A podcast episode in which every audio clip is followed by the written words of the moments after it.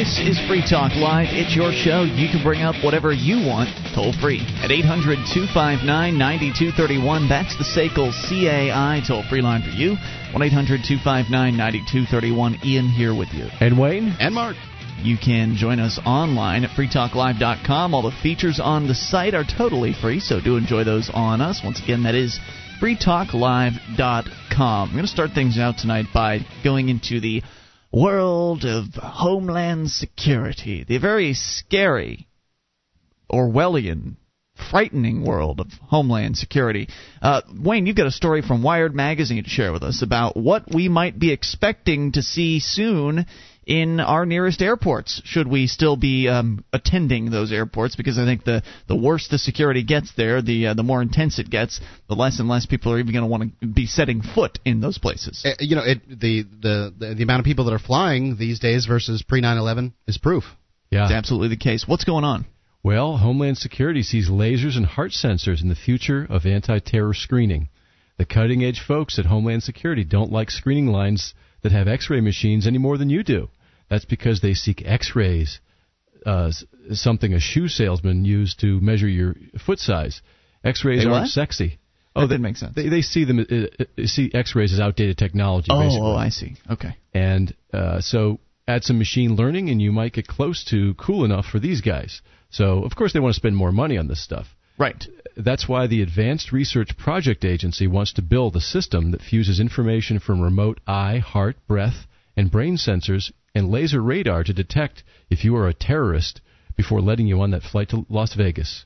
Mark, you might not have made it last week. Uh, now, hold on. It, it what? It detects how much I'm bre- how much I'm breathing, how quickly my heart's beating. That's right.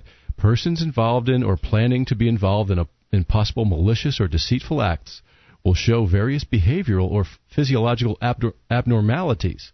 Though these signs can at times be detected by trained observers, they often go undetected and even when detected are not quantified in any measurable way. Right now, they've had uh, we know they've had like detection teams in the airports. They've been watching you. They've been you know observing via either direct observation or through cameras. They've been observing the people that are sitting there waiting for their flights or standing in line and that sort of thing. Mm-hmm. And they have been looking for those telltale signs of nervousness or or whatever. But now they're saying that's not good enough. We need machines. We need my expensive machines. Right now, are yeah. these machines uh, are they able to detect your um, nervousness? I presume that's one of the things they're looking for. Uh, are they able to detect these subtleties from far away, or will everyone have to sort of you know put their fingers in a little lie detector hole or something and put their face up to some sort of a scanner? I mean, wh- how are they going to work?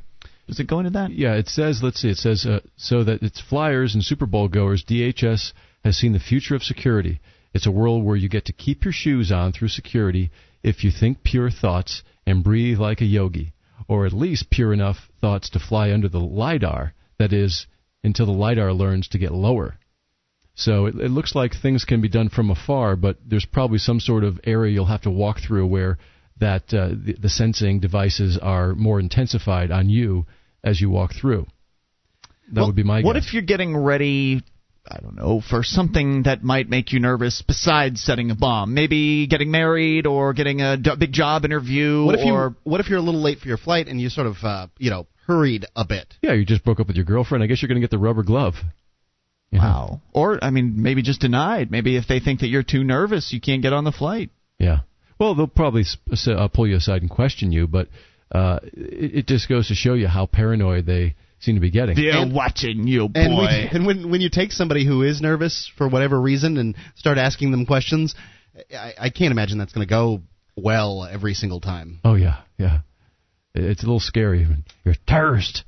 So, is there more information? Are they starting tests on this in any airports yet, or are they just talking about it? They're talking about it, and uh, obviously there's uh, various groups they're getting input from, uh, different companies, contractors who might be able to make this happen as quickly as possible and they're so intent on bringing this this on that uh, they're currently uh, soliciting information even from outside groups because they want to show up as quickly as possible.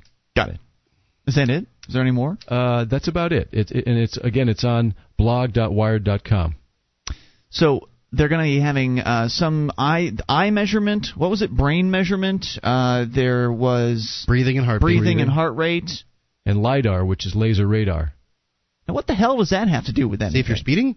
Uh, I would think it probably uh, would measure the perspiration on your skin, Huh. possibly because uh, maybe it uh, when it bounces off your skin, it can measure the perspiration. Man, it's just this is creepy stuff to me. Yeah. Does this freak you out a little bit? 800 259 9231.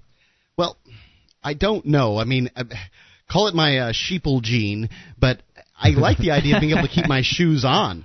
I mean, if they they put this weird, crazy uh, Wizard of Oz gizmo out there that uh, you know is going to scan me for whatever reason, Mm. and I don't have to take my shoes off, and I don't have to uh, get my laptop inspected and all that other stuff. Now, I've never seen a government program actually replace a, an existing government program. What is like more likely? Seems that they'll keep it all. They'll just keep add it all. this little weird radiating device wah, wah, wah, out there um, to accentuate the, the already monotonous crap that they have going. Right. I, th- I think they're trying to quantify different uh, uh, attributes of somebody who's up to something, and that that can not necessarily be a bad thing depending on how intrusive they are with it. If it's less intrusive, then maybe they can get more people to fly again. Maybe so, but if it uh, results in everybody who's a little bit nervous getting pulled to the side and questioned, then that could have some negative consequences as well. I mean, Sure. I mean, people are going to get freaked out. Uh, I mean, when's the first person go- when this technology comes on board? And somebody who's really upset or nervous or whatever um, gets pulled aside for secondary screening. When's the first heart attack going to occur? When's the first person going to actually die as a result of all this security at the airports? That's what I want to know. And will we actually find out about it? That's a there, good are, there are also a lot of people who don't fly very often or have never flown who may be nervous just because they're nervous about flying. Period. Sure, and I don't know what to expect. Let's go to the phones to the fun. Talk to Mark in Massachusetts. You're on Free Talk Live. Hello, Mark.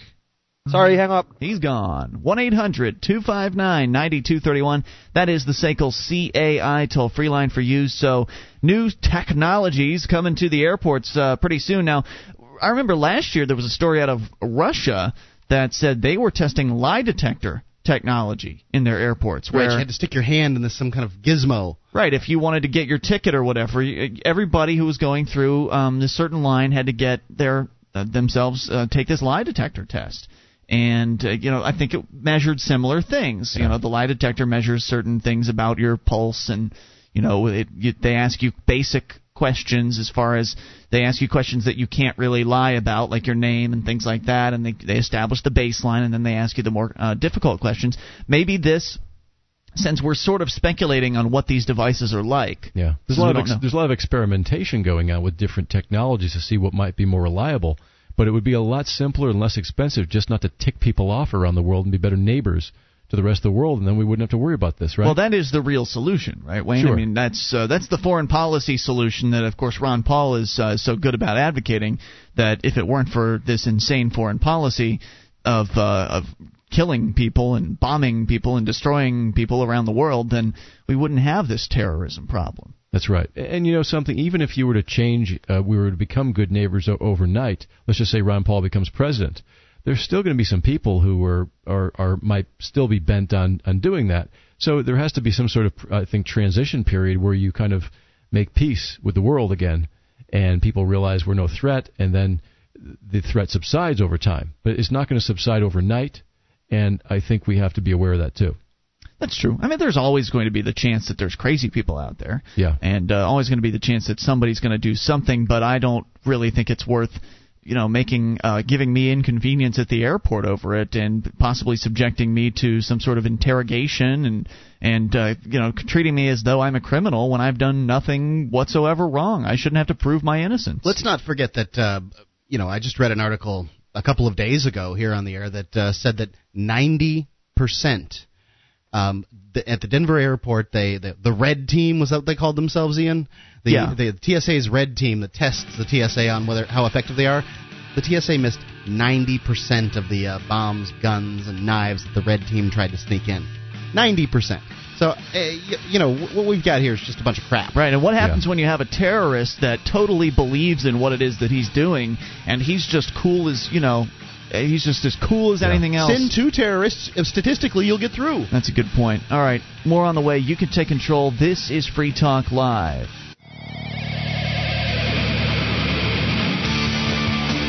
This is Free Talk Live. It's your show. You bring up anything. The toll free number for you, 800 259 9231 SACL CAI toll free line for you. That's 800 259 9231. And it's Ian here with you. And Wayne. And Mark. Join us online at freetalklive.com. All the features for free. Archives, an entire year's worth of the show. Front page of the website for your downloading convenience. Go and grab them up at freetalklive.com. And Free Talk Live is brought to you by the Free State Project, your only choice for more personal freedom and smaller, less intrusive government. To learn more about joining the Second American Revolution, go to freestateproject.org.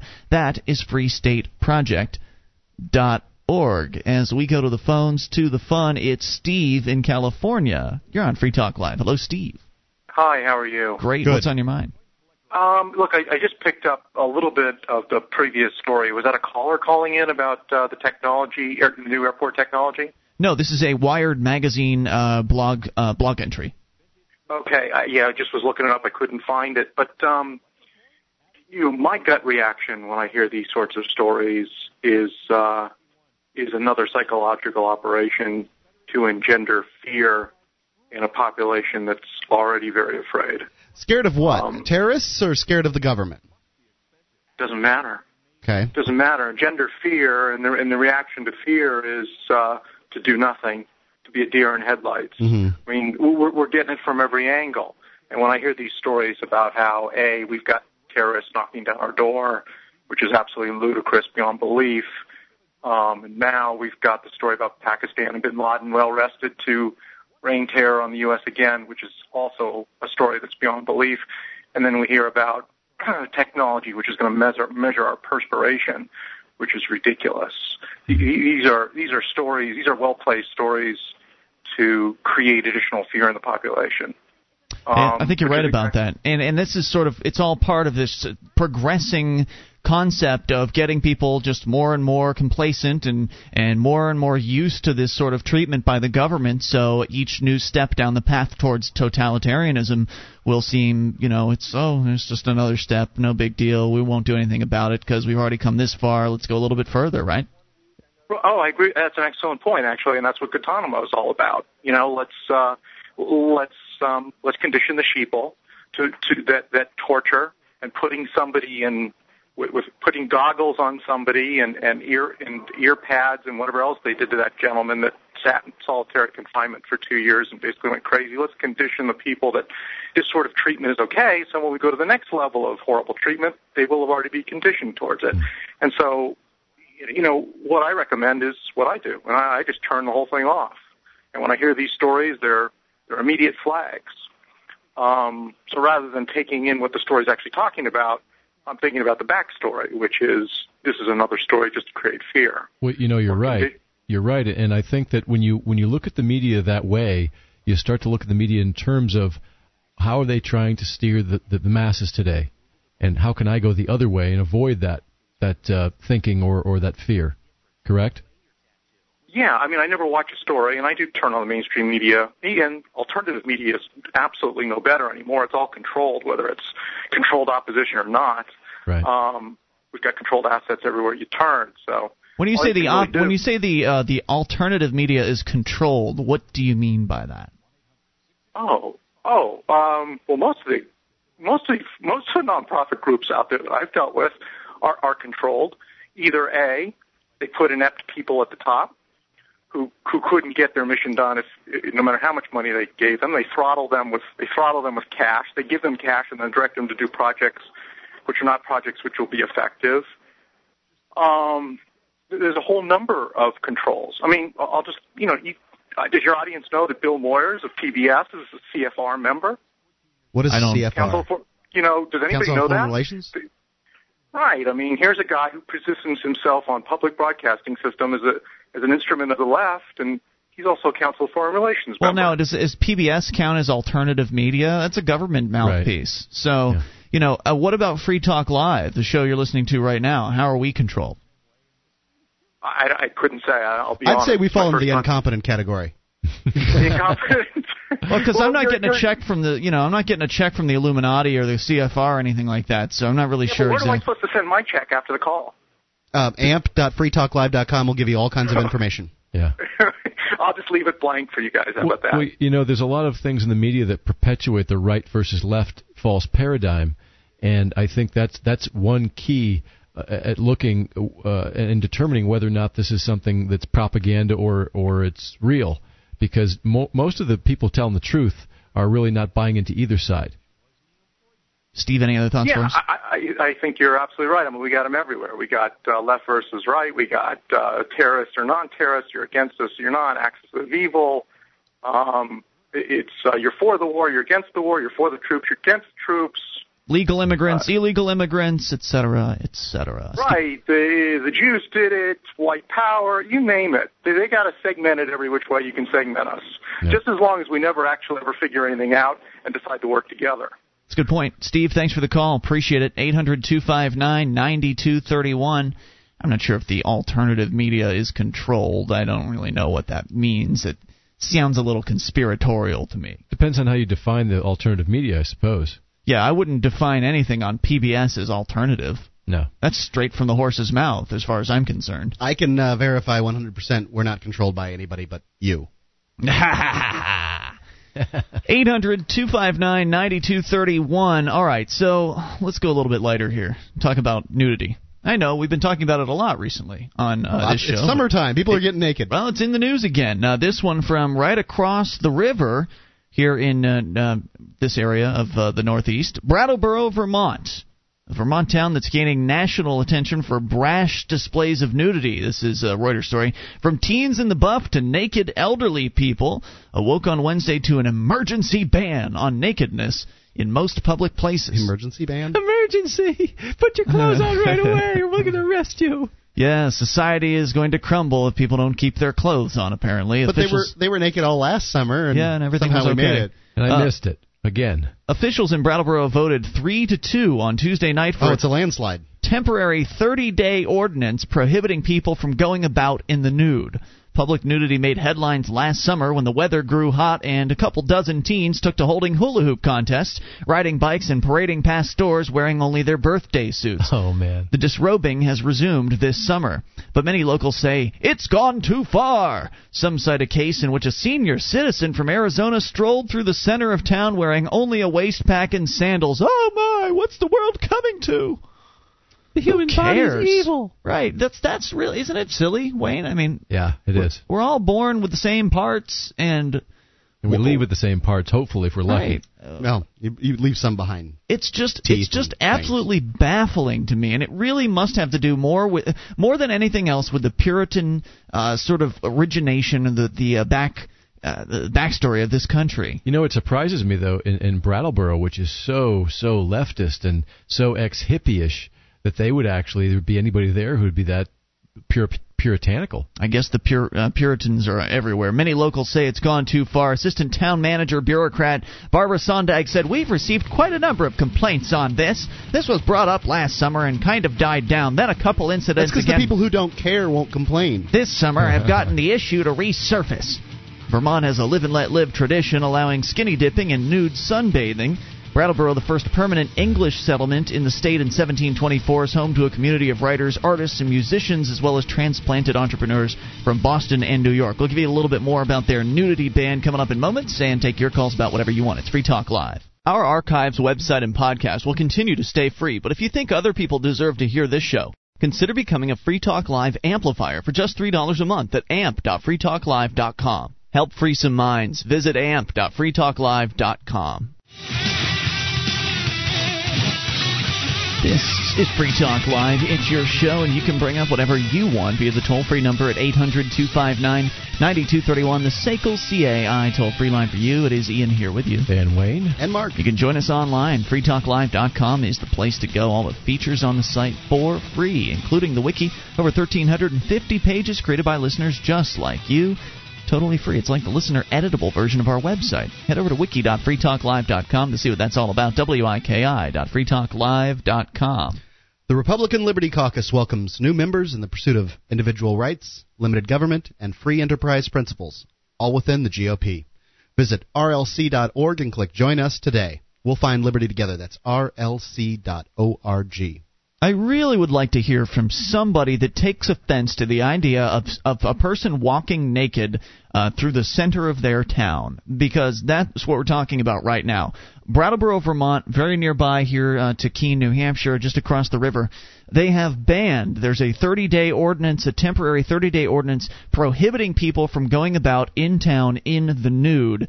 Uh, this is a result of, I guess, a, a handful of Puritans in town who complained about the fact that some teenagers had decided to hula hoop in the nude, and one old person had decided to walk down the street uh, with nothing but sandals on. So I, I don't really understand this mentality. I'd like for someone who believes this way, who thinks this way, to explain it to me I at can't say I'm- 800 259 9231. I can't say I'm not uh, uh, not offended. I'm so, going to be somewhat offended if I see someone walking through town naked. I just think that it's a problem that will take care of itself. I don't think we need legislation in any way, shape, or form. Well, apparently, what do you, when you say the problem will take care of itself, what do you mean? I think people will laugh at the naked person. They But- will jeer them. They will, uh, you know, not let them come into their business.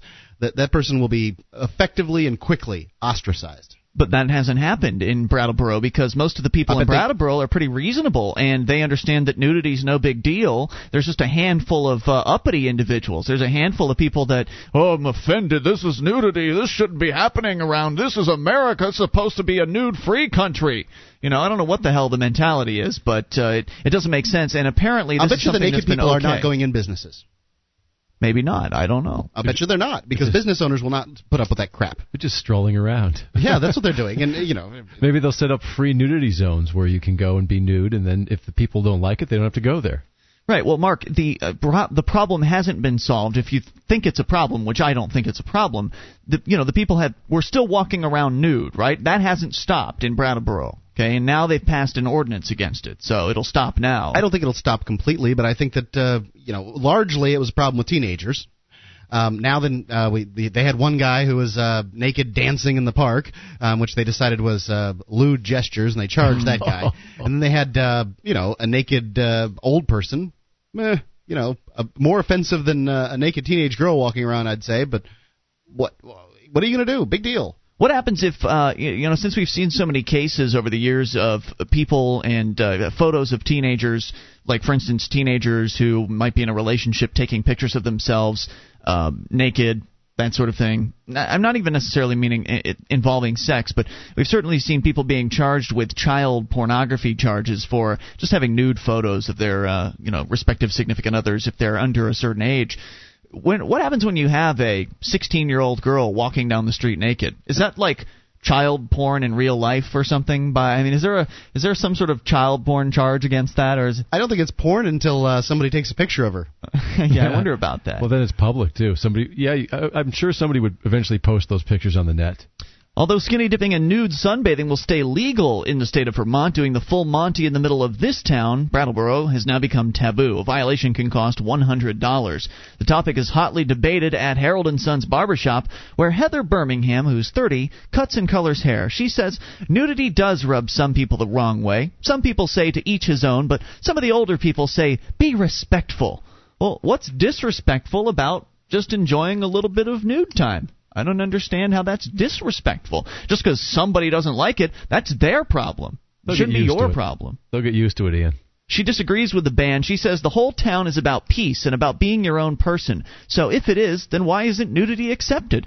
Caleb Morris, who's 15, says he wasn't surprised by the town's tough response because outsiders could find the nudity offensive, but he added that Vermont has always been unique, saying it's a lot more free spirited than some other states. We don't have a lot of laws banning things here. The ban covers nudity in the main part of town near schools and churches, and is part of a broader anti nudity proposal that's likely to be decided next month. Um, so we'll clue you in if this insanity continues over in Brattleboro. Now that's just Brattleboro. I, I, from what I can tell, the rest of Vermont you can be naked in. As I understand it. Most of it. Yes. You can be naked outside of the center of town in Brattleboro. Mhm. So A lot of it's rural in Vermont, though, so you can be naked on your own property. Nobody would even see you. no one would know. Sure. So I, I still want to hear from somebody that's offended by this idea, uh, the, the idea of being nude in public. One eight hundred two five nine ninety two thirty one. I doubt we'll get it. We never. I don't think we've ever had uh, somebody call in to uh, explain why that's offensive to them. I don't think it's ever happened. Remember, in the 70s, we had streaking, where, where kids, mostly young people, would just run out naked and then disappear, and just to shock people. You know, streaking's just funny. Right now, if if people weren't shocked by it, then maybe they would stop, right? Because isn't that what they're looking for? They're looking for the reaction. That's right. So Likely. if people weren't so damned uppity about it, then they wouldn't get any reactions out of it. People would laugh or chuckle or you know wave, and it'd be no big deal. I'd wave. Let's go to the phones. Do the fun. Uh, talk to Chet in Wisconsin. You're on Free Talk Live. Hello, Chet. Oh, hey guys, what's up? What's on your Hey. mind? Uh, well, first off, I just want to say I, I just love your show, and there's a donation coming from me. Yes, you say that every that time you t-shirt. call the show, Chet. Now, what's on your mind? Uh, well, I, I just I think it's uh aw- awesome that people are walking around naked. Like I fully support it. It's uh, like another thing of freedom. Like I, I'd walk around naked if I wasn't afraid of getting arrested or anything, and I'd I'd love to see other people walking around naked. You know what I mean? Very good. I, I'm, like I'm just with naked you. all the time. You know, like boobs, pussies, penis. Hey, now, you can't say that on the radio. 800 259 9231, the SACL CAI toll Why didn't free we see line. that coming? I don't know. What, I think he was talking about cats or something like that. Cats Anyway. are generally naked. Let's go to Dave in Colorado. You're on Free Talk Live. Hello, Dave. I I'm not uh I didn't call in for for this uh um conversation you're having right now. That's was- okay, Dave. Was, It's Free Talk Live. You can call about whatever you want. What's on your mind, Dave? I was just going to say something about that uh caller you had before there. It sounded like he was uh real paranoid about everything and uh um I can assure him that uh he's 400 times more likely to be killed in a car accident than he is by a terrorist. Yeah, I don't think he was. I don't think the caller earlier was scared of terrorism. I think he was pointing out that all of these uh, these terrorist security measures that they're putting in in airports and around the country, in New York City and Chicago, that sort of thing, is designed to just simply strike fear into the population. I don't think he was saying that he himself was scared. Yeah, basically though they're they're you know they're cutting their own throat because uh you know people uh, a, a lot of people are just going to go well, I ain't even you know I ain't even going to mess with it you know I I ain't going to fly no more. Yep, I that's mean that's exactly what I did. It yeah, it, it comes You know, into my thought process too. When I think about flying, I'm I, I don't want to simply because of the TSA and uh, the bureaucrats that are going to bother me. Yeah, I mean if they start doing it on buses and I I won't ride buses. I mean you know uh eventually it's going to hit them in the pocketbook. Yeah, it's great for the economy. You know, my wife and I were talking about maybe having my son fly down and see his his aunt and uncle and grandparents, and uh, and then we thought, you know, I don't think so. I, I Well, don't- that's not good for the economy. You No, said it's not. great. No, I I was being facetious. Um, Oh, okay. But it's not good for the economy. And and personally, there, there's a few flights that I haven't bought just because I didn't feel like going through that, and, and I don't want my son to fly down there alone uh, and have to go through all that security rigmarole. Dave, thank you for the call. We appreciate hearing from you. As far as uh, hitting him in the pocketbook, yeah, that would work if it were the companies that were doing this. But Yeah. they're not. It's the government that's doing it. It's the Well- government that's imposing all these rules on the companies. So when they hit the companies in the pocketbook, all you're going to see is a bailout later on down the line when the companies go to the federal government and say, oh, our revenues are down. And then the feds go, oh, okay, it's okay. We'll just give you some taxpayer dollars to keep you afloat.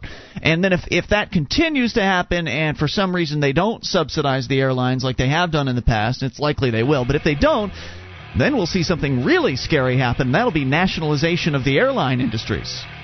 Like Can you imagine Russia. that? Like in China. Yeah. That's going to be expensive. Which actually China's recently opened up air travel to private uh, to private industry. So they're moving in the right direction while we we could potentially be moving in the wrong direction. 800-259-9231 is the SACL CAI toll-free line for you. You can take control. This is Free Talk Live.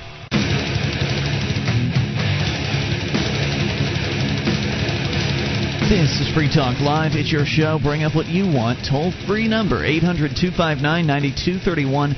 That is the SACL CAI toll free line for you, and it's Ian here with you. And Wayne, And Mark. And you can join us online at freetalklive.com. All the features on the site for free, though we do ask you voluntarily support the show by going and shopping with us at store.freetalklive.com. Lots of great Free Talk Live branded merchandise available to you, and uh, they're high quality stuff as well. So check it out. Store.freetalklive.com. As we go to the phones and to the fun, let's talk to Eric in Canada. You're on Free Talk Live. Hello, Eric. Hey guys, how's it going? Great. What's on your mind, Eric? Uh, so you guys were talking about the airline industry. Mm-hmm. Yes. I just caught the tail end of that because I just logged on. Um, I don't know. Did you guys talk about uh, Europe's Open Skies agreement? What's that mean? Oh, uh, well, a lot of the EU countries have just signed in a new thing, Open Skies. It's, a- it's basically a liberalization of all the air routes now. So Europe European air prices have like skyrocketed downwards, and there's a huge uh, boom of low cost airlines now throughout all of Europe. So Europe actually has a greater like airplane uh, industry liberalization than America does. Would you now? What exactly is this open skies thing? I, I'm sorry. What does it result in? Yeah. Well, it, because you know historically routes, um, you know, there's restrictions on it. So you know, if it's Germany to Italy, uh, your government regulations would make it so that only a German or an Italian plane would come. Like, uh, for example, if I was to fly from Vancouver to I don't know Miami or somewhere like that, you'll notice that there's only either Canadian or American airlines that fly there. Like, sense, why is yeah. that? It, surely there must be another airline that might offer it. It's because the government puts a lot of regulations on which planes can fly from where and I see. whatnot. So Europe got away with a lot of those rules. So you would say this is uh, deregulation then, basically? Oh yeah, that's that's it's what it completely is, and uh, it's working out really well for Excellent. Europe. That's good to know. Did you have anything else to share? Um, oh, um, what do you think? Maybe how would private airports? Do you think that might be an option then? Because I heard you guys were talking about That'd be great. uh, Absolutely. regulation. Um, as I understand it, I mentioned this earlier this week. There's a great John Stossel special called "John Stossel Goes to Washington." I don't know if you can get it online anywhere, but it's worth looking for. Uh, where he really he found uh, some of the airports in this country are privately run. I don't know if they're privately owned. I don't think they are, but they're at least privately run, and they're run a lot better. They expand um, based on demand. For instance, when there are new airlines that come out and they want to service a certain airport, there's a lot of politics that goes on, and of course the government's really slow and awful at everything it does, so it doesn't necessarily expand according to what the market's looking for. Whereas the the airports run by private people, uh, by private organizations, they happily add new wings to the airport and they do it at a, at a much lower cost than government does. And you know the air traffic control operations are much more uh, up to date instead of using vacuum tube technology which they're still using in, in many air uh, air traffic control rooms. So yeah there's all kinds of reasons to uh, to get the government the hell out of running airports. And thanks for the call Eric. Appreciate hearing from you at 800-259-9231 let's go to the amp line. Brian in Colorado you're on Free Talk Live. Hey guys, hey what's on your mind yeah, it was uh, Bob Poole of the Reason Foundation who um, uh, uh, brought that up. That that uh, the air traffic controllers are still looking at uh, machines run by tubes, and, still to this day, I think Yeah, he, he's he's a, he's a big advocate of that. Um, I had a I had a comment on uh, last week. You were talking about the top ten uh, rules for self-esteem. Yeah, Mark brought that story, and it was, I thought it was pretty good. That's pretty good. Uh, one of them was uh, always saying positive things because if you say negative things, you know, you tend to be negative.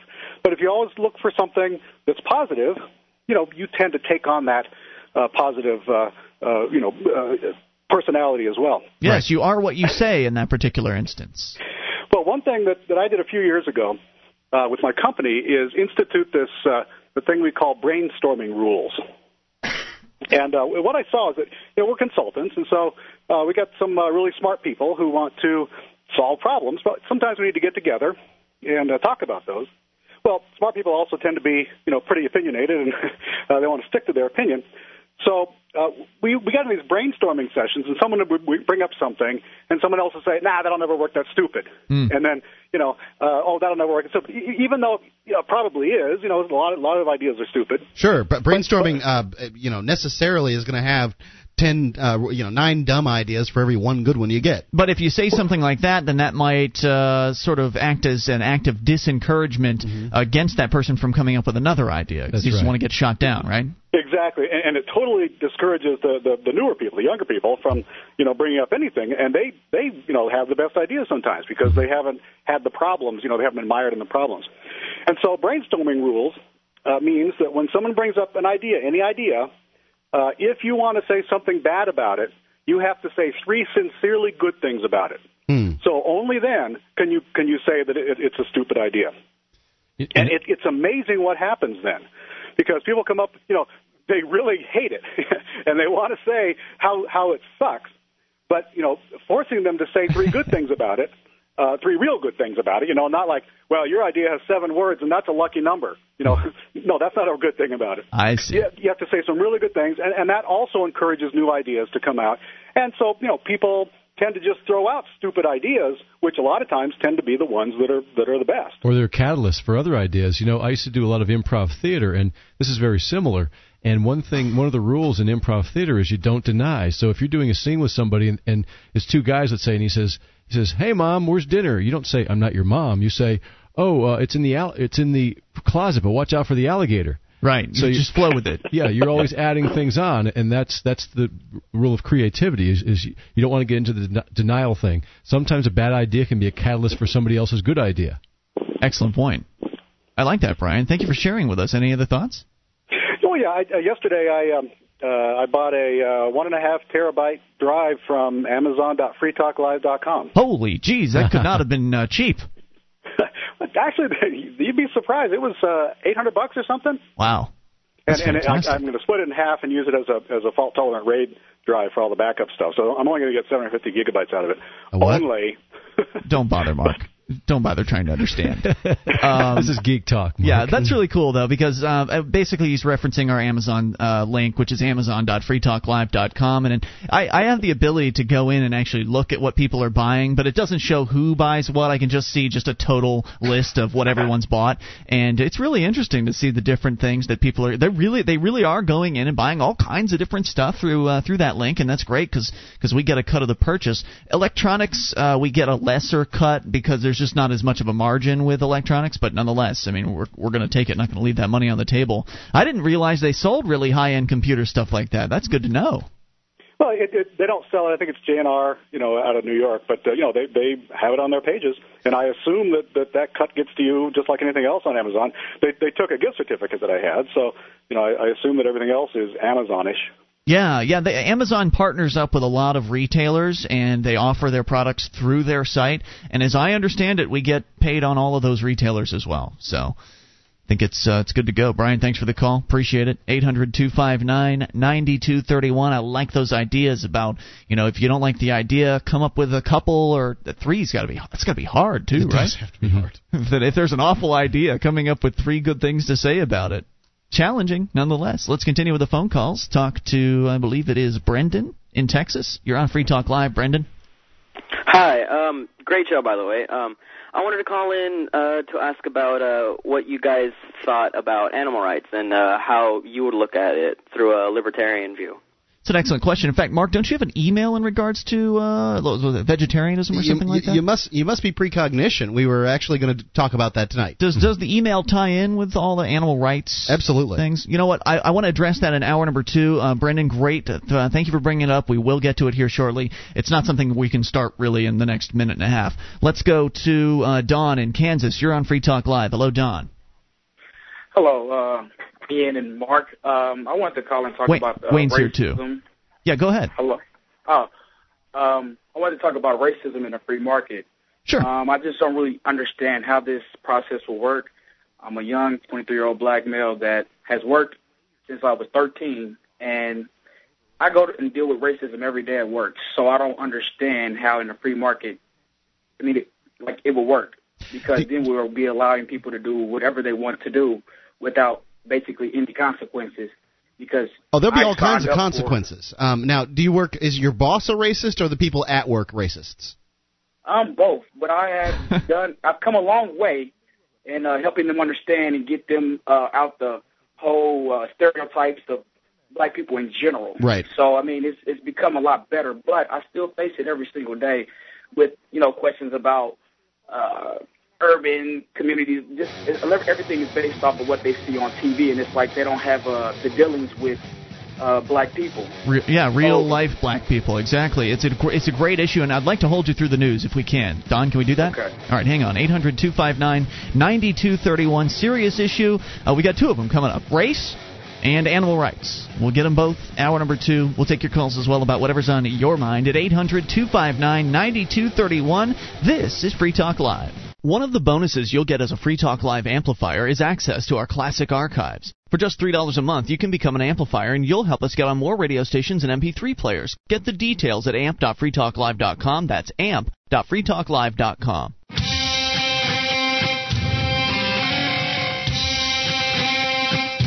This is Free Talk Live. It's your show. Bring up what you want. The toll free number 800 259 9231. The SACL CAI toll free line for you. It's Ian here with you. And Wayne? And Mark. That number, again, is 1 800 259 9231. You can join us online. FreeTalkLive.com is the place to go. All the features for free, so enjoy those on us. FreeTalkLive.com. We're going to bring back Don in Kansas.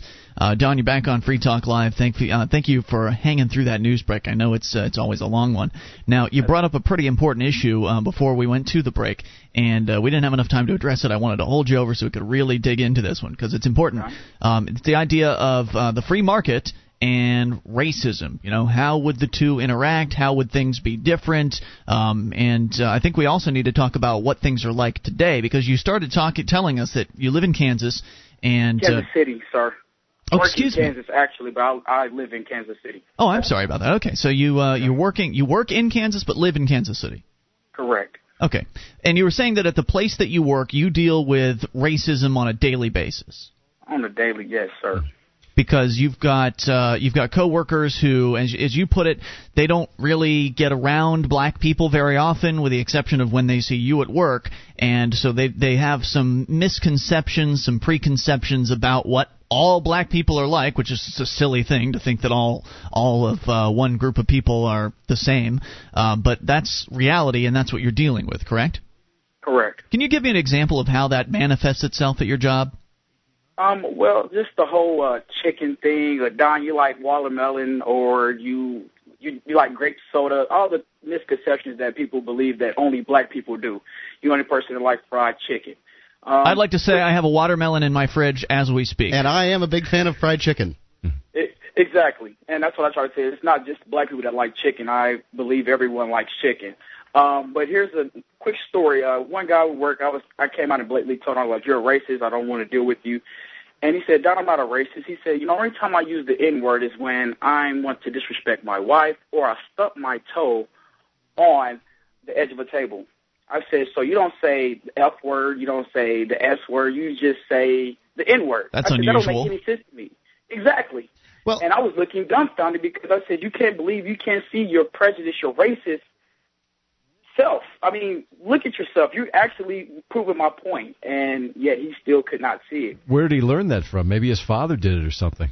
Um, absolutely. A lot of these gentlemen that I work with, you know, come from families that are, you know, uh, closed-minded individuals, I should say. Now, Sure, that's I'm not so sure from. that somebody who drops the the the n bomb when they hurt themselves, or um, just as an expletive instead of using the f word or some other um, term like that, I'm not sure that that's exactly racist. It might be inappropriate. I think it certainly belies a, uh, a racist mindset. I, I think don't you think have it to. necessarily does. Right. I mean, you're using this in a negative term, and then you can't understand the reason why I would feel offended if you use this word around me. I, I what can, I'm saying? It's like if you're using it in a negative manner all the time, you don't. This is not a something that you use with your friends. This is only the word that you use to demean people, and I'm supposed to be comfortable with you saying it. I'm not supposed saying you're supposed to be comfortable. I'm not saying that you're not supposed to be offended. I am saying that it's not necessarily racist. Racist is a belief about uh, people, a group of people. S- dropping the n bomb when you stub your toe, although Well, I think a white guy that is frequently utters that term is probably going to be a racist. I think that's a fair uh, fair jump to make. I don't think it is. Or maybe he's But, just but, but I don't want to argue semantics about the N word either. Right. Um, I just wanted to say that I just don't think that that's necessarily what a racist is. So Okay, so uh, another point that I would like to quickly make is that when I listen to this show, I've only been listening since May, and you guys have done a lot to help me understand the whole free market. I think I am coming aboard with this. great. Um, but um, you know, I, I've heard you, Ian, say that you should be ostracized if you say live in a community and I am the minority, and whatever happens to me, I should, you know, I deserve it because you, you are, are the minority in this group. And I kind of put that into the same uh, aspect of while I'm at work. I am the minority. And I can't run away from every situation. Number one, this is my food. And number two, it's not going to help them understand me any better.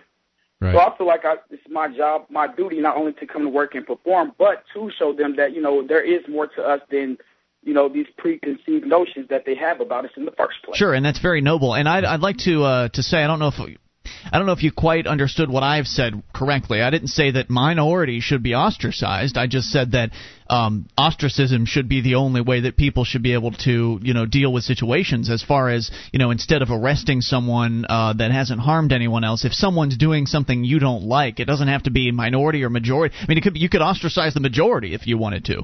Um, if someone's doing something you personally don't like, or and for whatever reason you don't want to deal with that person, then you shouldn't be forced to deal with them. That's my issue. I'm I'm not for I'm not for forced separation, nor am I for forced integration. I don't think force should be uh, should be utilized at all. I think the market should organize itself in whatever way it decides is best, and that that depends on all these millions and trillions of individual decisions being uh, made at any any given moment. Now, you're concerned, um, as I understand it, with you know what would happen would racists have more power in? Is this a question you're asking yourself? Uh, would racists have more power in a Would it free run market society? unchecked? Correct. And I perceive that in in the free market that it would basically do nothing more but segregate the country even more. I mean, we would not be able to live or work together because, as you just said, that you don't believe that there should be any force, which I agree 100%. But I don't see how this will work coincides where communities can't exist together. What if I need to go to the other side of the town, and Right. because it's on the other side of the town, I have to go through a place that I'm not welcome? So whatever happens to me, it seems like you're saying that it's acceptable because I should not have to. I shouldn't go that way, or I should go around, or and I don't feel like it should be that way. I should feel, be able to go anywhere I, I want to go. Well, except if there's country. private property. See, now in a free marketplace, everything is private property. There is no more co- government-owned property that you have a right to be on. Um, since everything is private property, then it's all up to the whims of the private property owners as to who they allow in and who they don't. Now, you know, look at your local grocery stores and that sort of thing. They want everybody to come in there and they want everyone to shop with them, and they're going to give everybody good service because they understand that if they if they exclude a certain segment of the population, then the, that population is going to go to their competition, who will allow them to shop there. And similarly, roads and that sort of thing will also be privately owned, and road owners won't want to throw away that potential revenue or those advertising dollars by preventing people from utilizing their uh, their roads. But if an individual owns a certain piece of property, you certainly don't have the ability to cross over it if that person doesn't want you to, and uh, nor should you be forcing uh, yourself upon their property Right. either. It may not even be about But you're, race. but you're saying forcing yourself. Or why would I be forcing myself if I need to drive to get somewhere else where maybe I would be accepted? I mean, I don't understand how you can say you can uh, privatize roads if when roads get you to destinations where you might have to travel through towns or places where you might not be welcome. I mean, when I go to Louisiana, there are certain places I do not want to stop at. There are certain places that I hope that to God that I don't break down in. Right. But so the laws aren't unfair. working there. Is that what you're saying, Don? Is that the laws are not working there?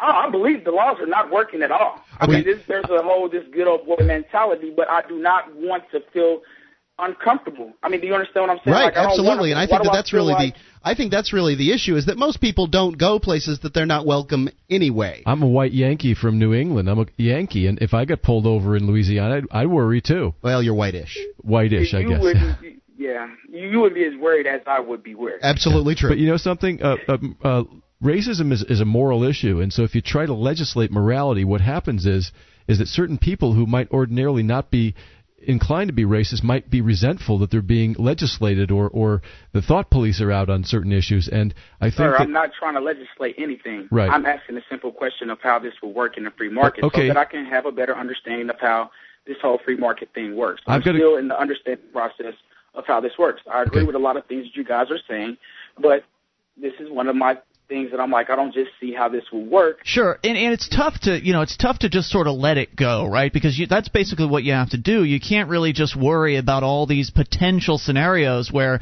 you know some racist might get in charge of a road somewhere and stop allowing Chinamen on you know on the road. I mean, it's it's very unlikely that something like that would happen in a free market because of economic pressures, because those people will want as many people driving on their roads as they possibly can have. So the billboards are worth more money that they can sell to people and that sort of thing. I don't think that you should get uh, mired down in those concerns because what really concerns me as far as racism is concerned, and, and if you'll hold through, Don, we'll keep we'll bring you back. 800 259 9231 because I'm not done talking about this. And I want to really delve into institutionalized racism, government approved and government sponsored racism. Because, you know, it's one thing to say, oh no, a racist might get in charge of a road somewhere. It's another thing to say, what happens if the racists are in control of government? I believe that's what we have today, and I'll explain why. And more the way. dangerous. This is Free Talk Live. This is Free Talk Live. You can take control of the airwaves toll free at 800 259 9231, the SACL CAI toll free line for you. That's 1 800 259 9231. It's Ian here with you. And Wayne? And Mark. And join us on our website at freetalklive.com. We've got updates. Get signed up. We'll clue you in whenever there's something fresh and new to announce about the show. Get on the list at updates.freetalklive.com. That is updates.freetalklive.com. And do you know if your hard earned wealth is at risk? If you have a business, there's a 1 in 3 chance you'll be named in a lawsuit in the next year. That lawsuit could destroy your business and leave you penniless. At keepyourassets.net, they're experts in sheltering what you've earned. Go to keepyourassets.net and take their asset protection crash course today. That's keepyourassets.net. Talking about racism in our current world and also in the theoretical world of the free market. Let's go back to Don in Kansas. Uh, you, I think you described yourself as a 23 year old, was it, black male living in, uh, in, in the Kansas City area? Yes.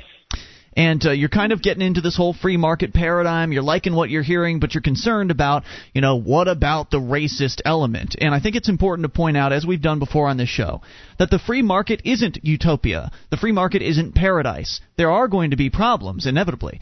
But um, I think that there's a big difference between this, you know, this sort of scary concept of, oh no, what if a racist is running a business or, you know, owns a road and wants to keep black people off or Chinese people off or whatever, um, versus my question that I asked before we went to break, and that was, well, what happens when the racists get in charge of government? I mean, you know, which would you like? Because what we have today is this situation where government is in control of so much of our lives in so many different areas that when the good old boy network that you mentioned earlier, these, you know, rednecks, for lack of a better term, get in charge of the state, they pass all kinds of uh, racist.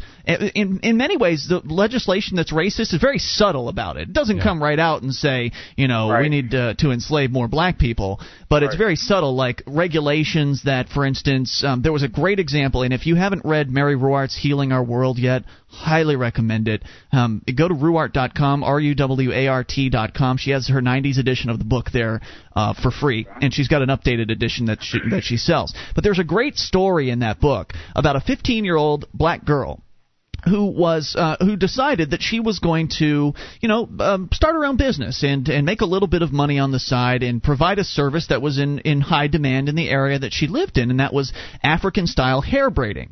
Uh, the ladies that lived in the area couldn't go to any uh, hair cutting places and get this done because it just wasn't offered. And so this young girl, very entrepreneurial spirit, decided she was going to start braiding hair in this particular style at her home or, mo- or her mother's home, presumably. And uh, so people started coming in. She started getting business. She was doing pretty well for herself for being 15 and all that. And of course, as word spread about her business, a newspaper journalist found out about it. And you know how journalists they like to do these human interest stories. Oh, look, isn't that cute? This little girl's running her own business. You know those sorts of stories. And so after the newspaper story came out, then the bureaucrats got wind of it. And guess what happened? She wasn't certified. She didn't have her license. Well, of course, guess what happens when you. The whole licensing process was really interesting because she actually looked into, well, what would it take to get my license? Because she really wanted to provide this African hair braiding service. And uh, turns out you need a thousand hours or whatever, you know, hundreds and hundreds of hours of training, which they train you on nails and hair and all kinds of different things. But none of the training includes African hair braiding. And of course, then she also didn't have a business license or any of that stuff. And so, you know, there's all kinds of these rules and regulations that really effectively oppress poor people. And I'm not just, it's not just necessarily blacks, but obviously it affects more blacks than it does uh, whites and, and Hispanics as well and that sort of thing. And poor whites are, are affected too.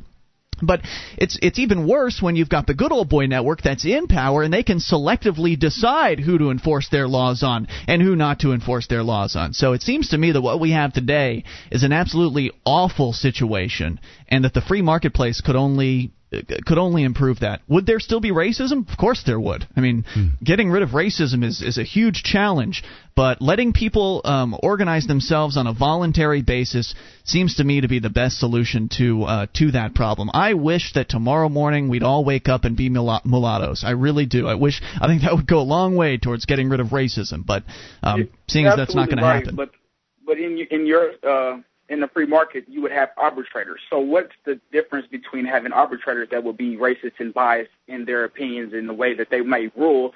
Because in you know, I might not agree with the first arbitrator. Now, you've said before in past episodes that well, you just go to another one, another one. What if, what if they all are not? I mean, hypothetically speaking, they're not. You know, they're all on the same page, and I'm not in agreement with them. It's a good question. But I have to agree with something because this is the way that they operate. Well, remember, So arbitrators be- in a marketplace only stay in business by giving reasonable arbitrations. I Fair. mean, reasonable results. People that will want to use the arbitrators that are the most fair and most reasonable. Um, if you live in an area where all of the arbitrators are responding to the a consumer demand that says we want you to be racist and hand down racist uh, decisions, you know, if theoretically there could be an area like that. Like, for instance, if a bunch of white separatists all moved together to the same, you know, little town in Wyoming or something like that, yeah, you might have a tough time getting fair arbitration in that place. But what the hell are you doing living in White Town? You know, I mean, Right, really. But, but in your market will be free market. So this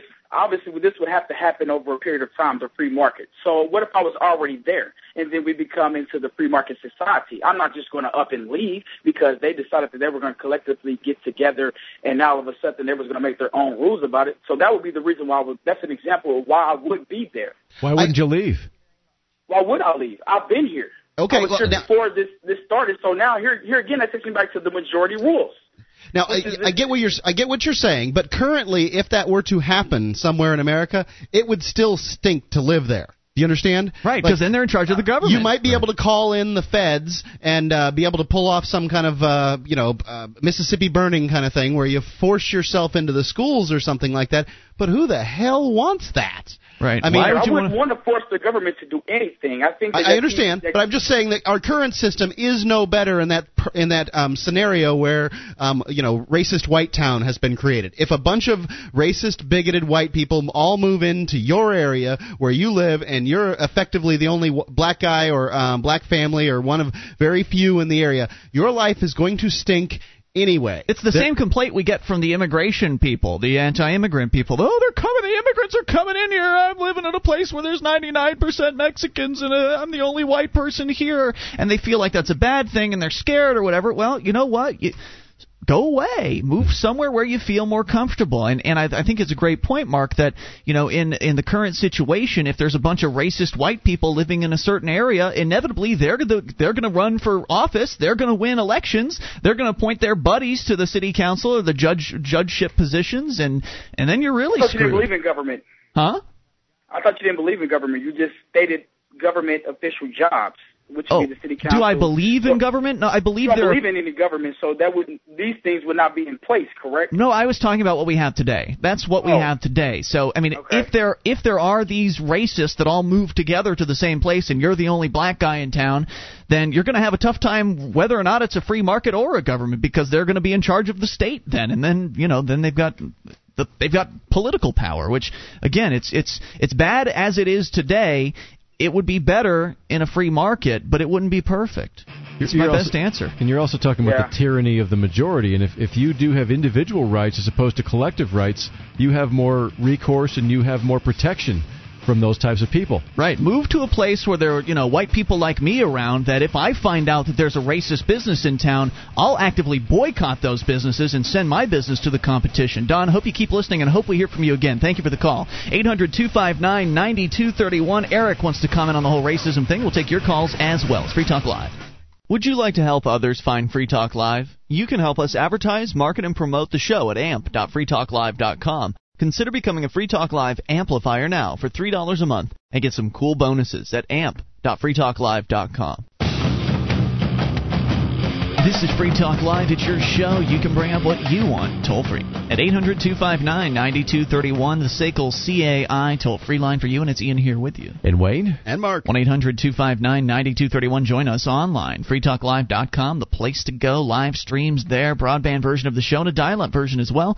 Two sizes to fit virtually any internet connection, and they're both completely free at FreeTalkLive.com. And now you can save time and money on common legal matters. Created by top attorneys, LegalZoom.com helps you create reliable legal documents like your will or living trust in minutes. LegalZoom.com. Use code FTL, like Free Talk Live, uh, to save 10%. That's code FTL at LegalZoom.com. Let's go to the phones. Talk to Eric in Illinois. You're on Free Talk Live. Eric. Hey, guys. How you doing? Great. What's on your mind? Um, I just wanted to talk a little bit about the uh, um, what Don was talking about, like with racist road owners and that sort of thing. Yes. Um, I think you know if you think about it, like if someone um, who's a racist owns a road and you know businesses on that road as well, and um, as a business, I'm not going to want my business to be on a road that only you know white people can get to because that effectively cuts off you know 20 30 percent of my customers. That's a good point. So you're saying that uh, if there was a racist road owner, he'd be pressured by the businesses on the road to allow anybody on the road simply because they want as much business to come through their doors as possible. So in that, the only way a real ra- a racist road owner could really have any power is if every single business on his road was also racist. In which case, again, why the hell do you want to go on that road or to those businesses? Not to mention that um, some people may be racist, but being a racist and then applying it to your business are two totally different things. Um, I mean, you know, when when you say I'm not going to let black people on my uh, road, you're not just the average racist who thinks that black people eat fried chicken and watermelon more than uh, or you know they they're dumber or whatever re, whatever it is that normal racists think. You're a tried and true dyed in the wool racist. I mean Mhm. the, the, there's not that many people running around like that There aren't that many people that are willing to sacrifice income, Income. um, for their racism. Right, because not only are you not going to get the business from every black person, um, and, and likely if you don't like black people, you don't like Hispanics, you don't like uh, Asians, you don't like Jews. Right. You're also not going to get my business either. Right, you're you're, you're going to cut out all those quote unquote minorities. When you add them all up, those people are probably somewhere near the majority. Um, but you know, you're not going to get any of their business, and you're not going to get the business from any any white person who has you know scruples about this issue. I'm not going to I'm not going to frequent your business. I'm not going to ever go Right. to their business. And you know, I, I wanted to tell Don when he was on that if it were me in his position at work, I would just do the best possible job I could, and then I'd find somebody else who appreciated me more, and I'd and I'd wait to watch them say, "Oh, we're sorry you're leaving. Why are you leaving?" Mm. And and because there's plenty of other employers out there, I know there are who would appreciate him. And who- Absolutely.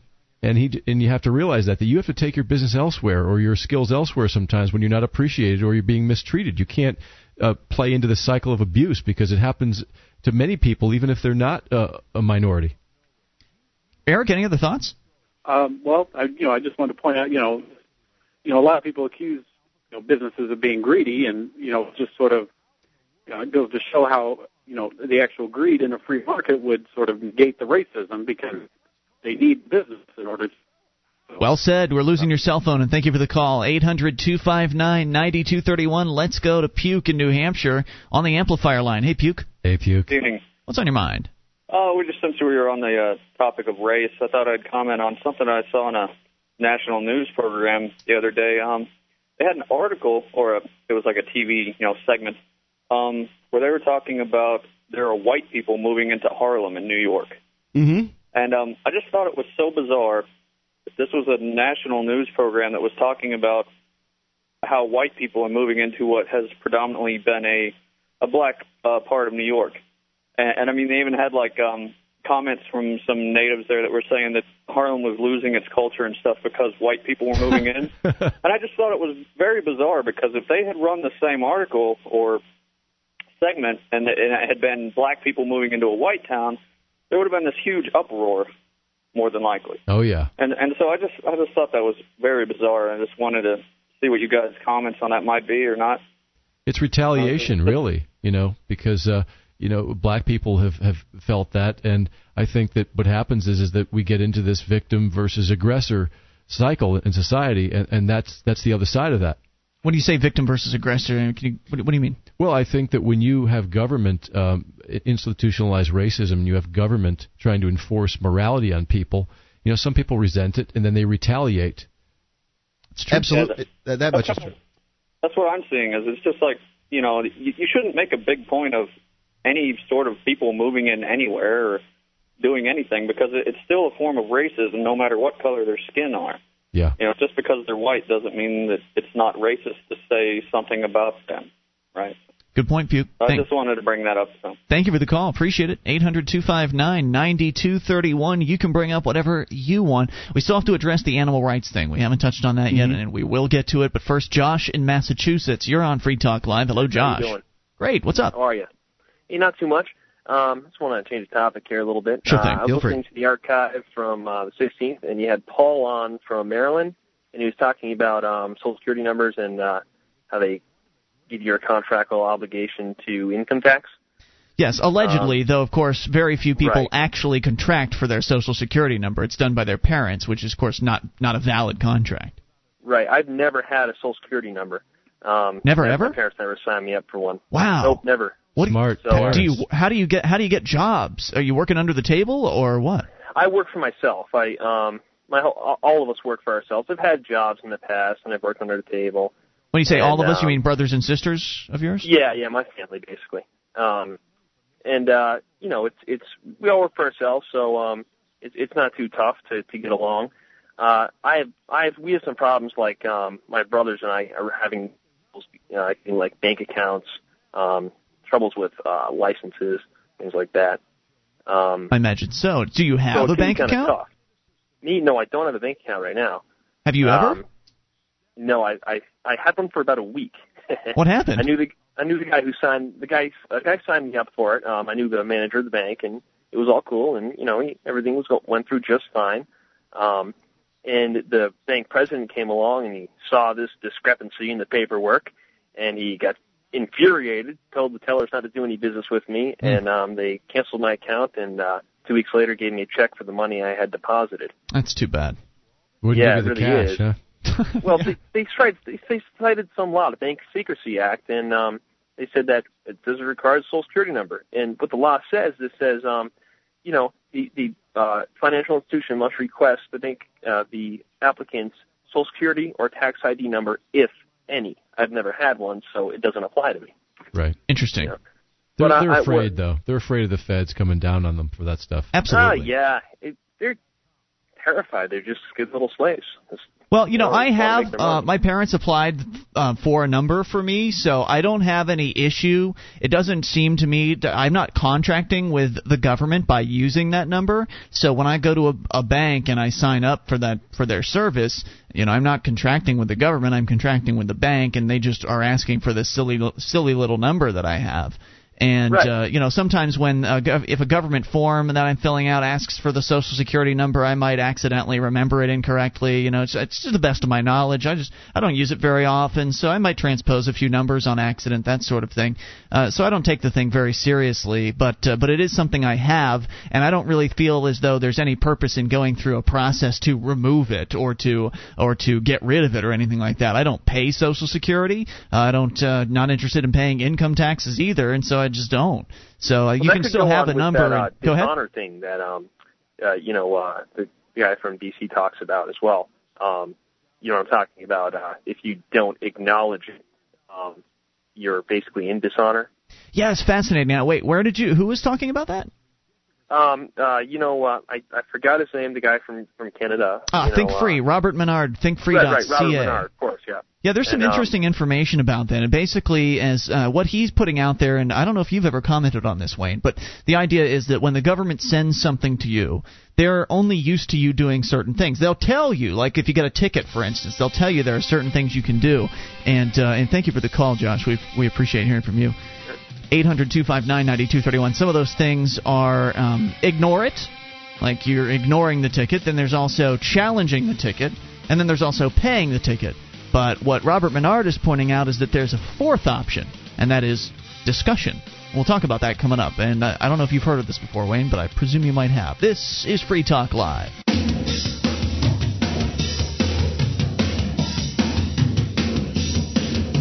This is Free Talk Live. It's your show. You bring up anything. The toll free number is 800 259 9231, the SACL CAI toll free line for you. And it's Ian here with you. And Wayne? And Mark. 1 800 259 9231. Join us online. freetalklive.com. Place to go. You like the site? You like the show? Help support us. Become a Free Talk Live amplifier by going to amp.freetalklive.com and getting signed up for as little as three bucks a month.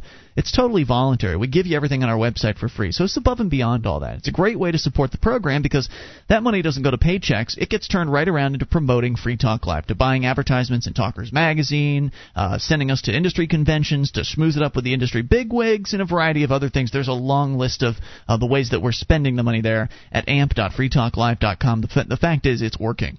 Um, hopefully, we'll be announcing a, a new affiliate soon. I've got my fingers crossed. I don't think I should hint at it, but it may be real close to home, Mark, our affiliate. Hmm, I don't know good. anything about this. Yeah. Anyway, uh, the details You all just- you say, yeah, like it's okay. amp.freetalklive.com. All right, so uh, I was talking about this discussion, the idea of when the government, let's just look at traffic tickets, for instance.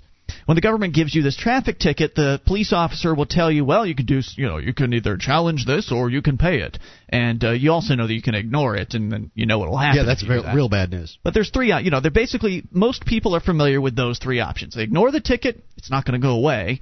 Uh, you can challenge the ticket in court, eh, maybe you'll win, maybe you won't. And of course, you never really win. You're still losing your time going and challenging the ticket. And then there's uh, then there's the paying it, which of course the easy way to make it go away.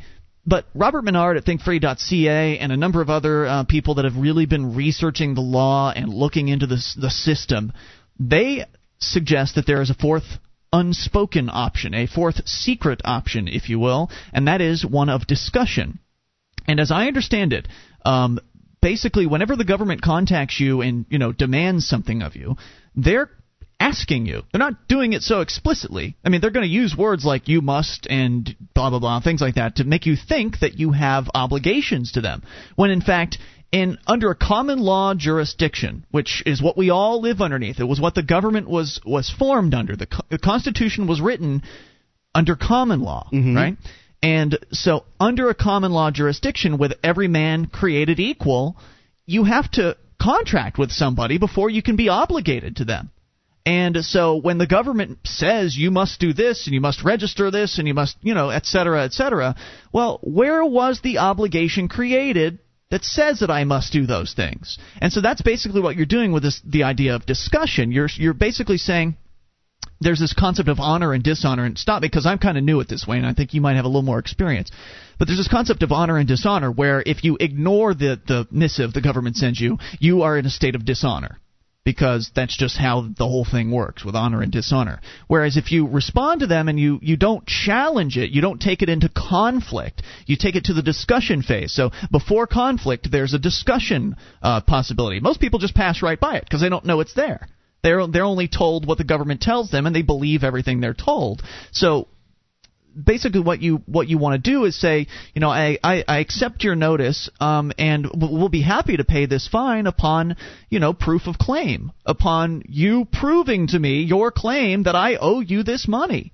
Or you're proving to me uh, your claim that I must register my vehicle with you, or you're proving that blah blah blah, and so on. You see where I'm coming from? Is that Yes, are you familiar makes, with it this? Com- yes, it, it, what you're doing is you're trying to establish jurisdiction as well as any kind of contractual obligation, and they they want to trick you into thinking that you have that contractual obligation or that they have jurisdiction, and and there are those who are very good at challenging that and actually coming out uh, the winner. Because if you don't challenge it, and, and again, challenge isn't the right challenging the jurisdiction, I guess is the right word. If if you don't state that you want to discuss, if you don't state that you intend on staying in honor, that you don't want to dishonor them, that you know you respect the re- the requests that they're making, but you just want to see some documentation that shows that you became obligated to them in some way, then you're in this, this discussion phase that apparently not most Americans don't even know exists, and that's when the government then has to stay in if they want to stay in honor, then they have to come back and respond to you and say, okay, well here's the contract you signed that said that you were going to do this, which they can't do because there is no contract like that, and so therefore they're usually just going to let the matter drop. Oh gosh, he's one of them. He knows his rights. He knows about freedom. We're just going to just go away. We don't want you. We don't want anyone else seeing you in this courtroom. That sort of thing. And it's just a fascinating process to learn about. Um, and the, and the more you learn, the the better you'll wrap your mind around this idea that you know we didn't contract with these people. They want you to think that you did. I'm not sure this is exactly a foolproof method we're talking here. There's never it's never foolproof when you're dealing with violent people, Mark. You when may, you're confu- dealing with you may confuse the crap out of uh, some bureaucrats, maybe, but I'm not so sure that it, it seems highly unlikely to me that um, every bureaucrat that you're going to be dealing with from uh, police on up are going to know about these. No, it's not every bureaucrat. No, it, judges will know. Judges will know about it. Um, attorneys probably will know about it as well. But the people in the, the law club, they know about it. The functionaries, the bureaucrats, not so much. But you can bet that if they send you some sort of a written notice saying you must do so and so, and then you send back notice saying I, I've accepted your notice and will be happy to provide you with this, you know, property tax money upon proof of claim that whatever, or with this traffic ticket upon proof of claim, then the bureaucrat's to the bureaucrat the sort of low level bureaucrat that gets it back is to say, what the hell is this?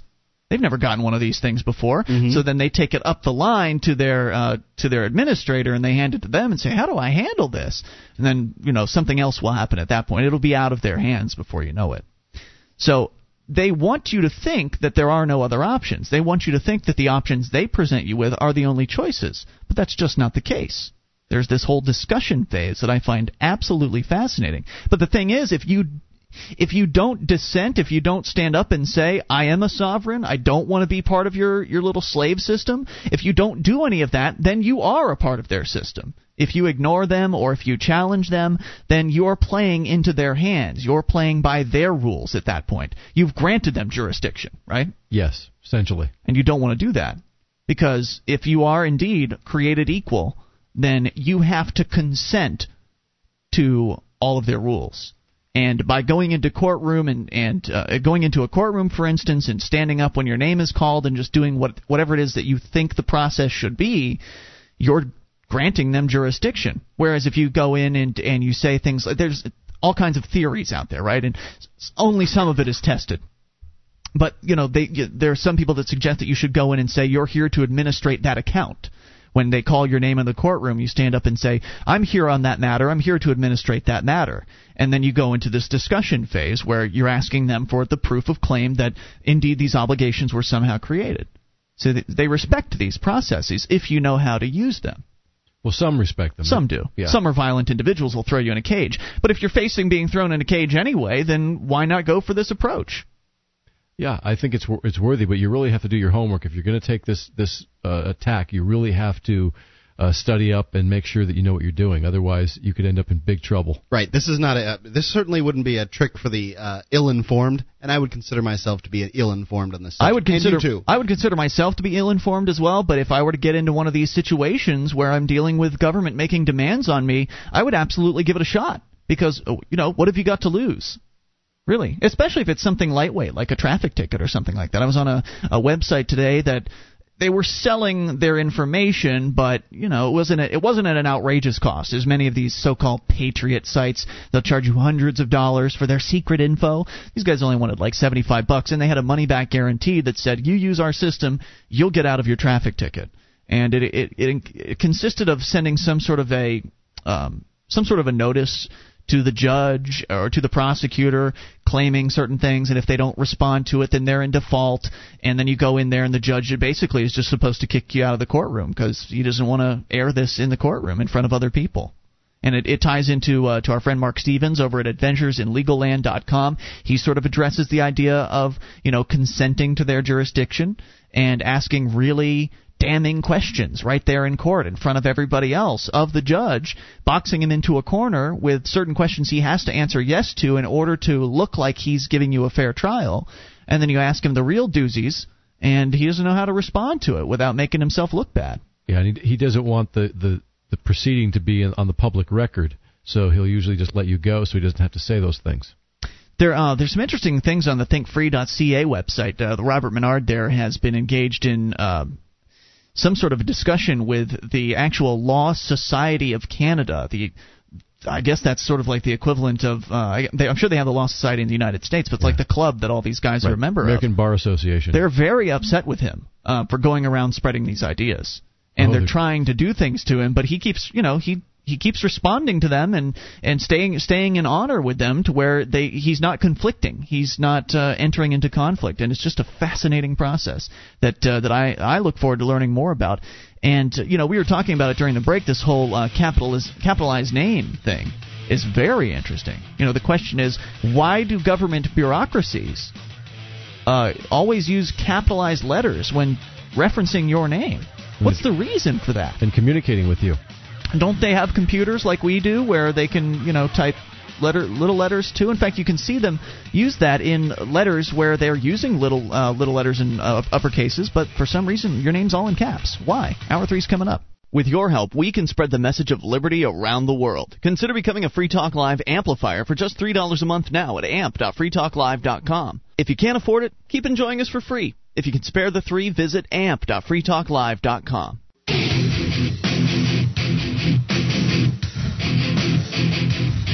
This is Free Talk Live. It is your show. You can take control of the airwaves toll free at 800 259 9231. As we roll into hour number three of the program, it's Ian here with you. And Wayne? And Mark. That's 1 800 259 9231. Join us online. FreeTalkLive.com, the place to go. All the features are totally free. So do enjoy those on us. FreeTalkLive.com. Now then, we had a call come in in hour number one of the show, but it was at the very end of the hour, and it was a pretty important question that I didn't want to address in a minute's time. So I said, hang off. We'll get to the question. In fact, Mark, you had an email that would have tied in perfectly with it. So let's launch into that right now. Yeah, and um, it was only an hour ago. So here we go. this is uh, from Metal Giant, and it's uh, regarding eating animals and libertarian principles and how they fit together. It's written somewhat, written somewhat facetiously. Okay. it says, um, I've come to the realization now that I wish to reject my libertarian and vegetarian principles. I can see now that I've been wrong all this time. Animals are tasty, no doubt. They cannot defend themselves against me and or my ilk. So, shall they succumb to the natural way of things? The law of the jungle, if you like. I can do it, and I can get away with it, so why not? It's quite exciting to think that soon I'll be tucking into a big juicy steak, a bacon sandwich, and all the other tasty delights that the food chain can offer. I mean, if the tables were turned, those creatures would eat me in a heartbeat, right? They sure would. But, but wait, why stop there? Well, the ones that eat meat would, at least. Well, you know that that pig will eat you given the right circumstances. I love sex, so why not go about raping too? Brilliant. I mean, if I can do it and get away with it, why the hell not then? Wait, raping animals? I, I th- think he's talking about raping humans. Oh, okay. Uh, women uh, it's- would be my guess. I'm just I'm just taking a poke at it though. I mean, there are people who do it. Um, Is that a pun? it's not anything. It was. That was awful. I mean, there are people who do it to me in a heartbeat under the same circumstances, so I'd be right to get in there first. It happens in nature, so it can't be all that bad, hmm? And humans are animals too, just as tasty. The long pigs, I believe some of the tribes of cannibals once called us.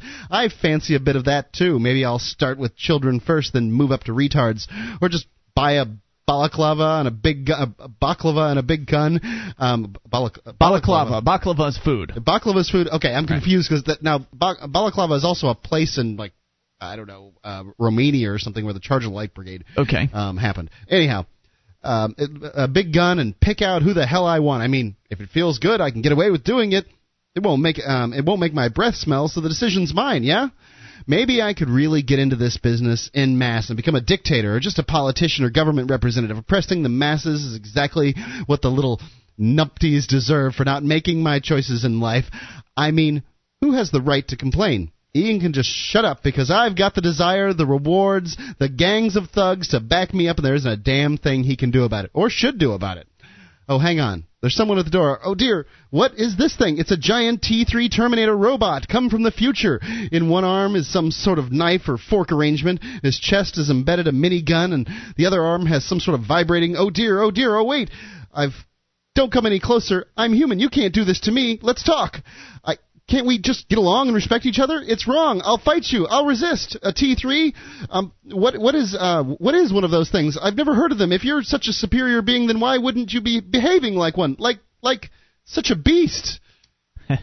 so that's his point. His point is that I guess that uh, He's saying an act of violence is an act of violence, whether it's enacted against uh, an animal Right. or a hu- another human. Yeah, And- yeah, but what about broccoli? Just because you can't hear a head of broccoli scream when you cut it doesn't mean it doesn't scream. That's a great point. I did see um, a uh, Channel Three, uh, you know, PBS uh, special one time where they they would actually show how plants reacted to flies being killed. And then um, apparently they had like they had little needles that looked very convincing.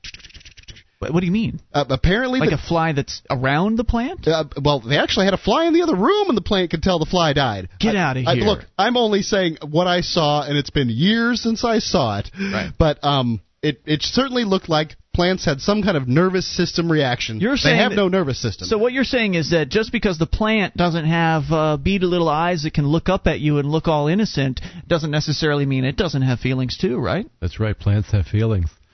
So what do you do then? Well, what you do you have do? to eat. Right. You just don't overeat, and you just do, take what you need, and that's it. And you do it in the most humane way possible. But I don't think that's going to satisfy these people, Wayne. I mean, they want to stop killing animals, and uh, they think that animals have rights and all that sort of thing. What do you have? What do you say to somebody that claims that animals should have rights? I have to say, well, I don't see it that way. But I'd say, you know, if you like, if you think animals have rights, you should form your own organization. Maybe you want to educate the public. You can start a website. You can you can get information out there. If you ha- if your if your idea has validity, the marketplace is gonna is gonna validate you by getting donations and getting other members to your organization, and then you've got something. But if it's bogus, the marketplace is gonna say, I don't think so. That dog don't hunt. Now I'm a little confused. Now the, I, I, I'm a little confused uh, with uh, Metal Giant here. I, I'm I'm soft to his point. Now let's say for a second, Wayne, um, I'll play the uh, the animal rights guy who says that because animals, you know, maybe animals can't uh, claim rights in the same way I can, but they can certainly claim to want the right to life, if nothing else. Um, they may not have the right to speech, but they do have the right to life. And and apparently, I mean, if you listen outside my window at uh, 6 a.m. in the morning, the birds have the right to speech too. I can tell you. Mm-hmm. Um, so, I mean, if a, an animal can claim that right to life, and it certainly wants to live, should we be taking it from that animal? You know, I can't answer. It's so that. weird. I mean, not for the not for the marketplace, but for you. I mean, when I say that, what does that? Uh, what? Do, how does that leave you? Well, have you ever shot an animal and, and, and eaten it, or Yes. gone fishing and, and caught a fish and eaten it? Yes. Okay. Never. How do you feel? How do you feel when you do that? Um, like I've really accomplished something. There you go. Do you feel good about it? I did, I mean, especially you know, fish. Yes, yes, I did. I, I personally don't like the idea of killing animals. I don't like the idea of it, and I Slaughtering like animals is, is rough stuff, but fishing isn't quite that experience. Johnson has uh, has called in and, and pointed out in the past that there is new technology that is going to be able to make it so you can grow meat in a lab without having to involve um, animals. And so that's great. And I hope that develops because then that'll just remove all of these people's objections. Hey, we're not killing animals anymore. We're growing the meat in labs. That would be wonderful. But, uh, you know, I like where you're coming from, Wayne. Like, let's let the marketplace decide on this. If indeed it's a good idea to stop eating animals and stop killing animals for food and that sort of thing and, and products, then uh, then the marketplace will uh, will go in that direction. It seems to me that's not the case. It seems to me that animals can really benefit uh, us as human beings um, from you know the the product aspect, making you know very pretty things to put money in like wallets and belts and things like that, uh, to um, to food to eat and very tasty foods that that most people around the world se- seem to enjoy quite a bit. Um, you know, that's I don't think that's going to go away. I mean, the the food chain is in existence. It's part of nature. You may not like it, but I mean, would you try to get lions to stop killing zebras? I mean, come on. Right. It's it's our nature. It's it's a long step, I'll tell you, from regular libertarianism to this uh, pro-animal libertarianism that Mes- Me- Metal Giant uh, discusses here. But it it seems somewhat intuitive to me. It makes some sense to me.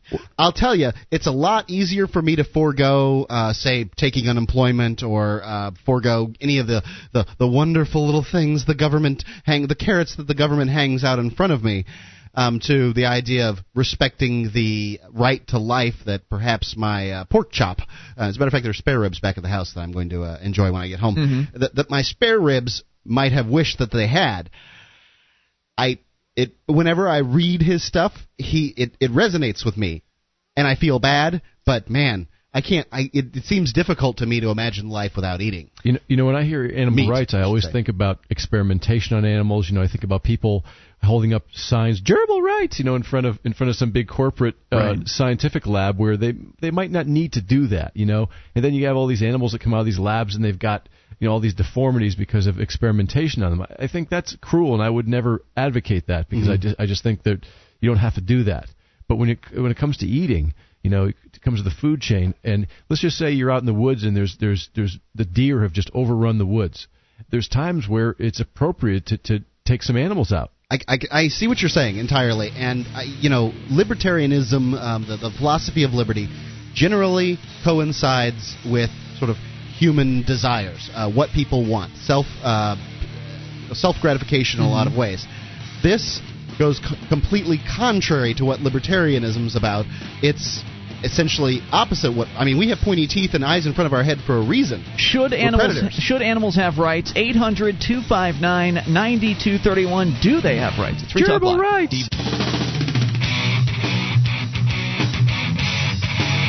This is Free Talk Live, your show. You take control, toll free. 800 259 9231, the SACL CAI toll free line for you. It's Ian here with you. And Wayne? And Mark. 1 800 259 9231. You can join us online. FreeTalkLive.com, the place to go. All the features for free. We've got the bulletin board system.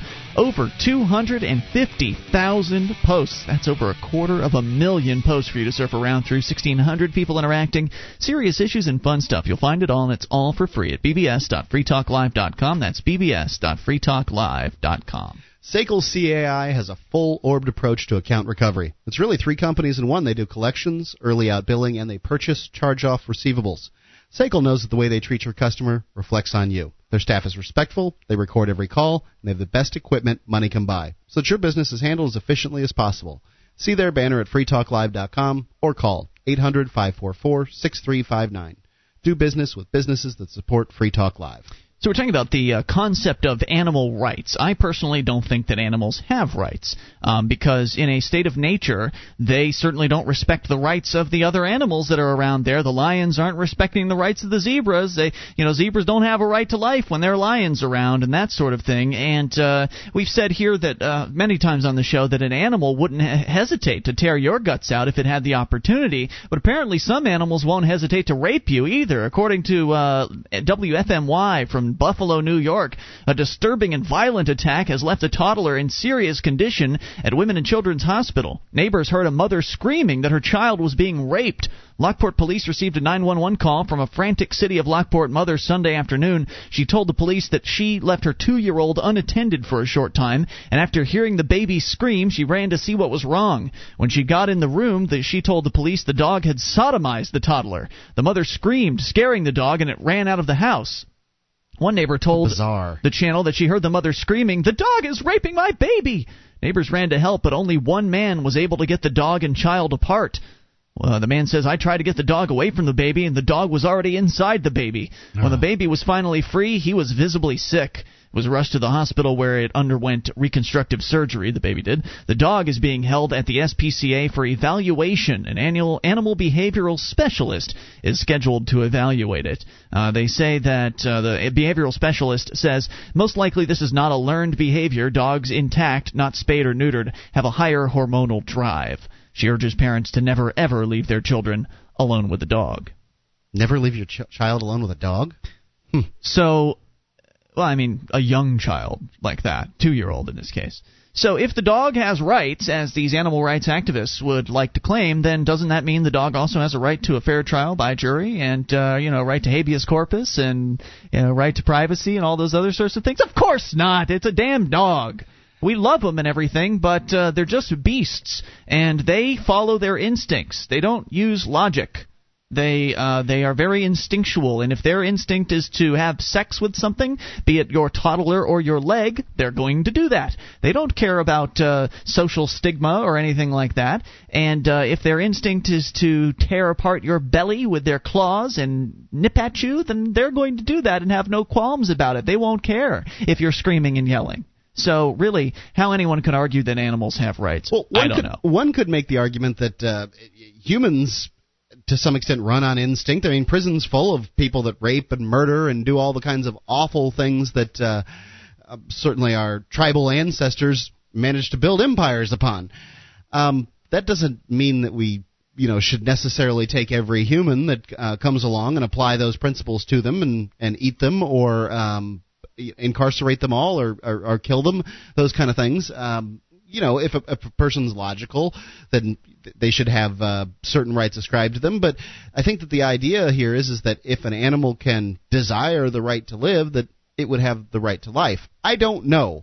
I'm I'm a bit torn on the subject. Not if I'm hungry, it won't. I can tell you that. Um, because if a chicken all of a sudden decides it wants the right to life, and I want a chicken sandwich, my uh, I think I'm going to win out on that one. You know, I'm sorry, that's the way it works. Humans are at the top of the food chain. And, you know, the emailer suggested, well, what if the Terminator comes in and starts exterminating humans and is, you know, just doesn't care about your objections and all of that? Well, I guess we'd have to deal with that bridge when we came to it, right? And if you, if you're up against some alien species or alien race that has deemed itself to be better than humans and deemed itself to be better than mankind and likes uh, you know human steak burgers, then we're going to have to figure something out. We're going to have to have a little conflict, I guess, and uh, may the best beast win in that particular case. I got no answers. I it, I'll be back. It, it, it confuses me. So again, if you're somebody that thinks that animals have rights, would love to hear from you. 800-259-9231. Let's go to the phones to the fun. Talk to Tim in Illinois. Bring up whatever you want. This is Free Talk Live. Hey Tim. Hey, what's going on, guys? What's on your mind? Um, well, I um, hmm, I work for a large utility company in the state of Illinois. Okay. Um, and we have this little thing. Uh, well, this is kind of me and a protest that I do on my own. Okay, there are two ways to get assistance for your bills. There's the government way, which is always where they give you way too much money, and then there is the charity way, which is the one that I always tell people about. Mhm. I never tell anyone about the government program. And uh, a little bit of information on that government program. Okay, you're eligible for it after July 1st. And after July 1st the next year, if you still have any of that money left, you can get a refund check for that amount. So if you don't use up the entire amount, they'll cut you the rest of it in it. The government will cut you the rest of it in check form.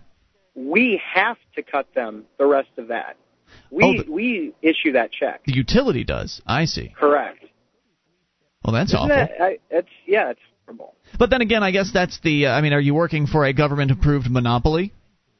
Um, uh, yes. Of course. Well, then that's the price you pay. I mean, that's the price the business pays for getting that monopoly status. Is it's got to agree to all sorts of uh, absurd regulations that it has to follow.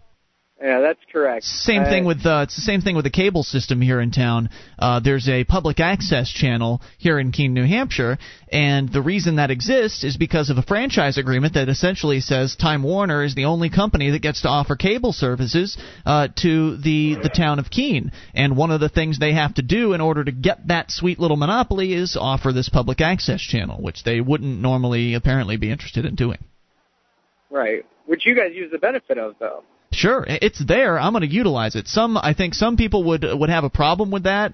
You know, uh, well, you shouldn't take any sort of, uh, you shouldn't use, uh, utilize anything that's connected to the government. Well, you know, I pay thousands of dollars in taxes, and this channel's going to be there whether I like it or not. I might as well um, put my programming on it instead of the socialist programming. And uh, you know, the fact is, I think that the libertarian-oriented programming has been really the uh, the bulwark of the channel. I, I don't know if there are very many socialist programs on there. And Right, so we've got that. We, we've got that resource. We might as well use it while it's there. I'm on. I'm even on the board of directors for it. You know, why not? That's awesome. Yeah. Hey, I had one more thing for you guys. Yeah. Okay, I called in yesterday about the uh, cameras in my neighborhood. Oh yes. Um, well, I, I did a little networking today, and I got an interview with the um, communications person for the city as well as the mayor. So I'm going to interview them and ask them a couple of questions. And I just want to know what you guys thought I should ask. I had a couple of my own, but you guys had any good ones. Hmm. It's always difficult when we're uh, told to ask certain questions uh, on the spot on like the that. spot. Yeah. Um, We'll hold you over. and We'll think about it here in a moment. Hang on. We'll bring Tim back. Take your calls about whatever's on your mind. If you've got a question and maybe a suggestion for Tim that he could ask these bureaucrats about the cameras they're going to be installing, 800 259 9231. It's Free Talk Live. Our archives, website, and podcast will continue to stay free, but if you think other people deserve to hear this show, consider becoming a Free Talk Live amplifier for just $3 a month at amp.freetalklive.com. Help free some minds. Visit amp.freetalklive.com. This is Free Talk Live. You can take control of the airwaves via the toll free numbers. And that is 800 259 9231, the SACL CAI toll free line. That's 1 800 259 9231. It is Ian here with you. And Wayne. And Mark. You can join us online. FreeTalkLive.com, the place to go. Shrine of female listeners. We've got dozens of ladies who've taken the time to send us their validated photo and prove they listen to the show. See what I mean by heading over to shrine.freetalklive.com. That is shrine.freetalklive.com. And as the dollar continues to drop. In fact, Wayne, I think you mentioned before the show that it's now dropped to a very new low. Right? Keeps Yes. dropping. Precious metals do rise. Make the trend your friend by subscribing to the International Speculator. Go to d2z.org and add the right precious metal mining stocks to your portfolio. That's d2z.org. As we go back to Tim in Illinois. Now, Tim, you'd called in yesterday to uh, tell us that your the little town you live in in Illinois has uh, apparently applied for and received Homeland Security uh, so-called grant money. Of course, it's taxpayer dollars, uh, but Right. they've they've they've got federal money coming in in order to buy. Do you even know how many cameras they're they're proposing to put up around town? No, I actually I didn't get to read the article. Uh, I've been trying to track it down the past couple of days, but uh, it, I guess it was quite a few because it's it's on all of the major roads, and there are five major roads that go through our town, and so uh, there's going to be multiple cameras on each road, I guess. Right. Um, you, you said to, to us on the last segment that you've got some sort of an audience with was it the mayor and one of the bureaucrats in town? Correct. The communications administrator in town, and so I have an interview with the two of them uh, together on Friday afternoon. And you were wondering what some questions were that you could possibly ask. And I, you know, you want to start slow. Um, you certainly don't want to ambush them with anything hardcore up front because I mean they can end the interview at any time, right? Right. So um, you want to be friendly, I guess. And as far as you know, the tough questions, man, we were racking our brains during the break. It's tough to think them up, but maybe um, you know, maybe ask the mayor how he'd feel about having a camera in his house. Right. You know, but, and but then there's you know there's always the whole well it's not in your house it's outside of your house. What You'd about be able to see inside, but it's not inside. ask him? Um, you know, I, of course he got the money. They got the money for the cameras, and that's all well and good and everything. Ask him how many extra cops um, we're going to have to hire in order to man these uh, or will man these uh, cameras. 24 hours a day, seven days a week. I mean, That's a good one. At the very least, you're going to have to have four police officers hired extra, and that is not Homeland Security. That's um, the people of your town are going to have to pay for that. Right, and you had also said yesterday that the people of the town didn't have any sort of approval process here. They just went ahead and did it. Um, so that may be a, a point that you might want to ask about is, well, why didn't you talk to any of us first? Or why wasn't this put up as a referendum or something like that? Not that I support the idea of majority rule, but they certainly like that concept. So you could you could try to corner them on that. Um, that might be somewhere you could go. But again, you know, they're they're bureaucrats. They're going to hedge. They're going to hem. They're going to haw. They're going to try to not answer your questions. So it'll be interesting to see what sort of responses. Right, you get. Right. And they don't, they don't think that you have any right to ask them any questions. They think that the reason you're doing this interview is to make them look good so they can get elected the next time around. You have, as far as they're concerned, you have no business asking them any questions about the decisions they make. Well, I completely plan on making them look both like jackasses. I, good luck to you. I, I sincerely hope so. Yeah, let us know how it goes, and uh, maybe what you should do is open it up to a little bit more uh, to to a wider audience because a lot of people, you know, they listen to the podcast and that sort of thing. Maybe you should go to the BBS at bbs.freetalklive.com and post the situation there and ask our uh, BBSers for questions. I'm sure they'll come up with some good ones. All right, sounds good. Thanks, Tim. guys. Appreciate the call. 800 259 9231. Let's go to the AMP line. Talk to Matt in Illinois. You're on Free Talk Live. Hey, Matt. Hey guys, uh, quick question for you. How, uh, where, what town does Tim live in? I don't know. He's gone. Sorry about that. I think it was down by Kankakee. I, I think I remember that. I, I thought he identified it as a small town. Was how I thought he identified. That's all I remember. Well, I live in a small town too, but it's close to Chicago, so it's all kinds of you know. The population of my town's only twenty three thousand, but it's next to a town that has over a hundred thousand in it. So, anyway, you were talking about animal rights earlier, um, and I just got done. Uh, there was a a wasp nest under my porch, and uh, one of the wasps stung my daughter, so I just got done killing them all. Ooh, Now, yeah, insect rights. Do I mean if animals have rights, aren't insects? I mean, shouldn't they have rights too? Well, Kill they, 'em all. they certainly don't have a right to sting my daughter's finger. And uh, Well, maybe you should have taken that wasp into a court trial and brought in some evidence to the, the jury before you exterminated it. Didn't you think that you could have hit the wrong wasp with that wasp spray? well, I hit them all. I just killed them all. I just- Indiscriminate, it- it was- indiscriminate killing. It was Wiped 'em very indiscriminate, and I used chemical weapons. I used one of those cans of spray that shot like 20 feet, and I just totally obliterated them. And then one of those peckers, I'm sorry, can I say that? One of those guys had the gall to land on me and try to sting me. Yeah, I bet he did. Yeah, but I got him off. He didn't get me stung, so. It was war at that point. That's a great example. Uh, Matt, did you have any other thoughts?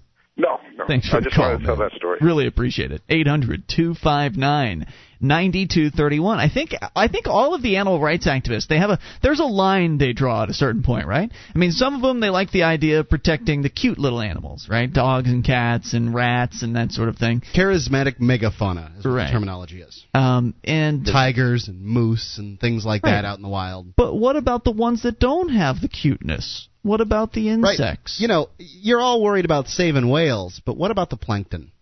It's a great point. 800 259 9231. Every whale you kill today, millions and millions of plankton get to live till tomorrow. I mean, guys, we're on in California this hour, and no one has called in to defend these so-called animal rights. I don't know That's a what shocker, the huh? what, what, what's uh, you're, you're assuming everyone in California is some kind of weed I didn't say everyone smoking was. hippie? I didn't say everyone was. No. And weed smokers are not necessarily uh, believers in animal rights. I've Yeah. smoked plenty of weed. Out in California, they're too busy working to pay their mortgages. Let's go to Richie in South Carolina. You're on Free Talk Live. Hello, Richie. Hey guys, What's on your mind? um, I just wanted to bring up. Um, I live in Spartanburg, South Carolina, and Yes, sir. Ron Paul's going to be here Saturday. Oh, wow, good. This Saturday, and um, I, I got to thinking. A lot of people. We've only had uh, for the luncheon we're going to have. We only have 225 confirmed right now. Mhm. A lot of people may not know that you have to leave your RSVP to, for this luncheon, Okay. and they need to call Alice. At But I don't know. We don't 864. really have uh, we don't have we don't have any South, uh, South Carolina affiliates, so there's really no point in giving a phone number out because we got people all over the country that it's just not going to be well, worth it to them. I, I know we- you got some South Carolina listeners though. Listens to the podcast. We certainly yeah, do have some. Yeah, what you should do is maybe post it over on our bulletin board system. That way, people can because when you give a number out over the radio, it's just People you know, don't have pens in their hands. Right. They don't memorize it. yeah. It, it just but- doesn't work. But either way, the event's going to be a success. I mean, you've got Oh, yeah. 200 something I- people I'm there excited. already. and uh, we're going to uh, leave uh, Spartanburg, and it's going to Greenville, South Carolina, and it's going to be pretty big, I'm sure. Awesome. And everybody knows what a party town Greenville is. You know, I put Ron Paul bumper stickers on both of my cars, and I'm finding I'm getting a lot of positive uh, interactions with people because of it. That's good to know. Yeah, people are approaching me and saying, "Hey, I like that bumper sticker," and I carry extra ones with me to give them out to people when they when they approach me. And even people who you, you consider liberals are saying, "Yeah, I like what this guy has to say," and I'm studying his positions more, and I'm going on the website and reading his speeches. And the more I hear about him, the more uh, he intrigues me. Right. Well, it doesn't take long for people to figure out that he's actually consistent Yes, on the issues, even unlike if you, even everyone if you else. disagree with him on certain things, you know you can trust him. Richie, thanks for the call. We appreciate hearing from you, and good luck there in South Carolina. Let's continue with the phone calls and talk to Jack, listening on KSCO in California. Hey, Jack, you're on Free Talk Live. Hey guys, uh, I'm a liberal. You know, Congratulations. All right. I'm, I'm like pretty extreme liberal. You know. We Now, love what you does that mean? What is an extreme liberal? Well, I probably hold uh, opinions that many people would probably consider uh, reactionary conservative opinions. That's how liberal I am. What do you mean? Give me an example. Well, uh, our present situation in Iraq, in Iraq, to me, to my way of thinking, uh, and I, I like to think that I have uh, the uh, the best interests of humanity at heart. I, I feel that the uh, the situation as it is right now is just optimal. You are a war supporting liberal? Yeah, well, yeah, yeah. I mean, Uh, I don't necess- I don't support a war in general. You know, I mean, I'm talking about what what things are now. I I would have like for you to explain that a little bit more if you can. Hang on. We'll bring you back, give you a chance to explain that. He likes what's going on now in Iraq, And he's liberal. and he's a liberal. Hmm. This is Free Talk Live. We'll explore. This This is Free Talk Live. Only moments remain, but just enough time for your call if you make it now. 800 259 9231 is the SACL CAI toll free line. That's 1 800 259 9231. And it is Ian here with you. And Wayne. And Mark. You can join us online, at freetalklive.com. The place to go. All the features there are totally free. We do ask that you voluntarily support the show by shopping with us at amazon.freetalklive.com. Great way to get the shopping done, get the products that you need for life and help Free Talk Live out at the same time. Because anything you buy through Amazon, whether it be a new or one of their used items, uh, it's all a, a percentage of all of those sales goes to Free Talk Live if you enter through that link. Amazon.freetalklive.com. As we go back to the phones and back to Jack, listening on KSCO out in California. Jack, you're back on Free Talk Live. Now, you described yourself as a, uh, a liberal, but then proceeded to tell us that you are a liberal who's in favor of uh, what's going on in Iraq. Is that correct? And if so, why are you? Well, yeah, that is correct. Uh, I had exactly the opposite opinion on it until you know just a few weeks ago, and I happened to see this uh, documentary called Crude Awakening. I don't know if you've ever seen it. Crude Uh, Awakening? Crude Awakening. It was about the reality of the oil situation in the world today. Okay. Okay. And uh, it seemed it seemed pretty darn aesthetic, and I started to think about everything, and I thought, man, you know, if I could just have things the way I wanted them right now, disregarding all politics, you know what I mean? Because I can't take into consideration the disinformation, et cetera, coming out of out of Washington, okay? But just the physical aspect of what's going on. If I could arrange it to be to my personal maximum benefit and that of the Western democracies, it would be what it is now. I would How not so? want a stable democracy in Iraq. I you would want be, you want that a stable democracy in Iraq? no. Okay. I would not want a strong, stable democracy in Iraq. I would want it to be just like it is now. The only difference I might make is I might uh, I might pull our troops back from doing any kind of neighborhood patrol things, put them into green zones, you know, like highly protected by uh, over overhead, you know. Now, um, so it sounds to me like you're what you're willing to do is use violence to destabilize Iraq in order to have benefits here in the United States financially. Is that what you're saying? Well, I think you're, you're making a bunch of moral judgments there, and I'm just Oh going by yeah, the way. like yes, I think using military men to kill people for your whims is a moral is a fair moral judgment, sir. Well, you know what I mean. It's this is this is what I'm saying. I'm trying Yes, to we take- know exactly what you Well, mean. right, You support you sound like a petty dictator. No, I, what I'm what I think is is what's the best for humanity overall. But Ah, you don't know what the best thing is for humanity. You're I some know, jerk nobody, in California. Nobody really, nobody really does, but everybody has to make up their own decisions because if you no, don't, they don't. You do not Okay, have to well- make up your decision as to whether or not you kill people in foreign countries for your benefit. Uh, no, wait a minute. I mean, The what if I just what if I felt in the like there was a perceived benefit for shooting you? Should I be Let- able to let- do such a thing? Let me ask you this: Do you think that I, nice dodge. do you think that if we pulled our troops out right now, that that would be a good thing to happen? Yes, absolutely. I want every American troop on um, on anything smoking back to the United States. Yeah. Well, I think that if that happened, if everybody, if the United States and the Western democracies in general just abnegated their position of responsibility as No responsibility. are- Wait, as what? Wait, things- wait. How did this position of responsibility are, get you created? Be, what you would be facing in in a few years would be like twenty-five to thirty dollar a gallon for your gasoline. Look, it, look. If, Yeah, if and, and, yeah, hold on, and no, no, no, what? The yeah, yeah, yeah, States nothing. Look, if that's what pal. oil costs, It if that's what those people want to sell their oil, oil. at, that's That's fine. the Are you just going to continue talking? I Yes, let you is. go. Um, I, You uh, don't no, realize how anomalous this position of civilization is in human history. uh, hold on. And it's all due to the use of See, oil. Mark, he's much smarter Right. than you. I understand the issues of oil that you're talking about. You don't look, realize man, how- look, how- shut up. Now listen, if you have something of value that you wish to sell, you get to put the price on it. If I feel I want to buy that thing, no matter what price you put on it, that is my right. Um, uh, you know, I'm uh, able to do business with you. If you want to put the price the- too high, I can choose not to buy it. That's how the free market works. I don't get to pull out a gun, bam, shoot you in the head and take it because I want it. You sick, violent freak. Yeah, No, that- I'm not that's right. at Yes, all. you are. That's You're right. using the military to take over the Middle East. You said if you could, No, you you're would. wrong about that. If- What? If, you- do you do you understand that to perpetuate the situation as it has been historically for mankind is only a losing game? This is What the hell talking does about that What, mean? what is that and robbery. gobbledygook?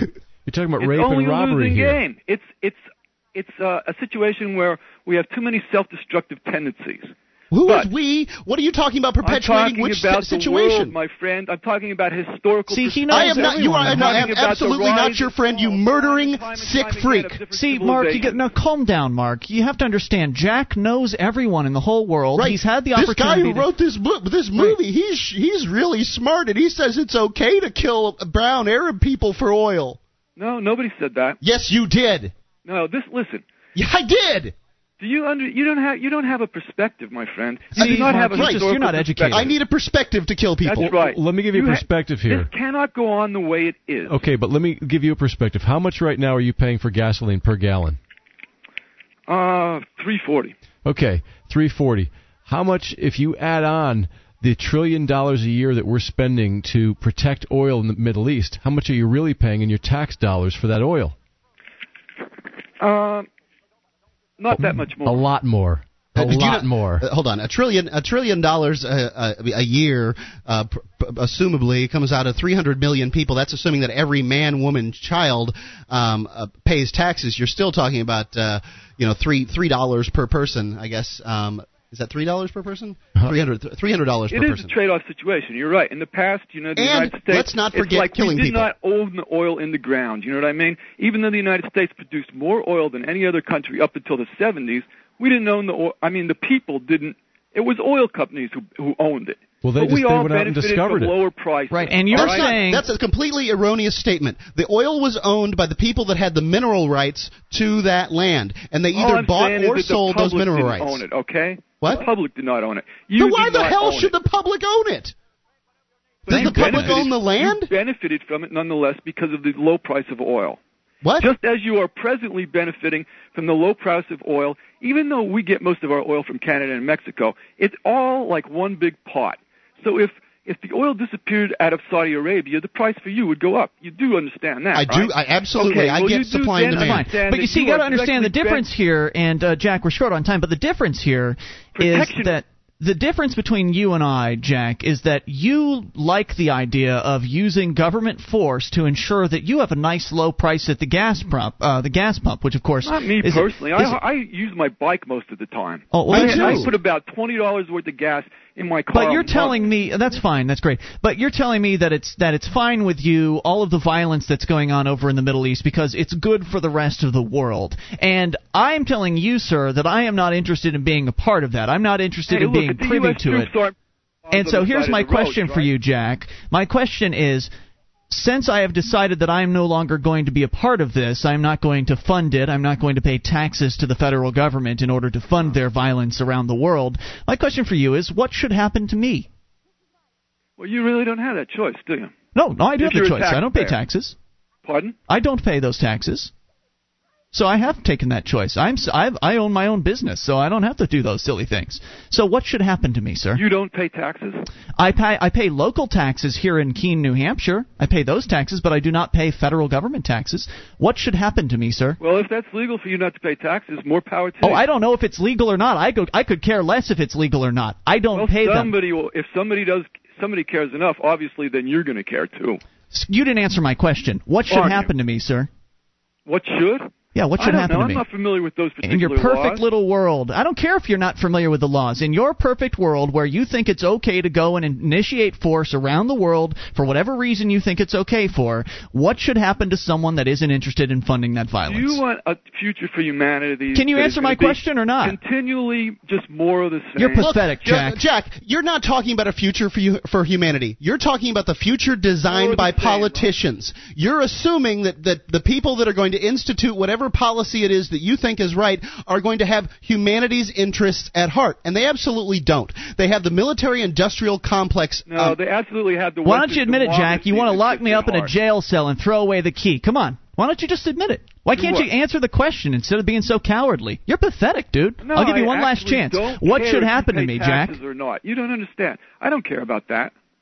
Who's going to fund this military that's going to do all these great things in the Middle East while killing Middle Easterners? Yeah, what if more people start being like me, Jack, and saying screw off to the feds and stop paying taxes? well, What you know, actually, my opinion on that is, if we're going to be a republic, we ought to do it right, and we ought to be more similar, where like senators would, you know, take off um, a certain amount of divisions of an army themselves personally. right. Thanks for your vision. We don't have any more time for you. See, here's the problem.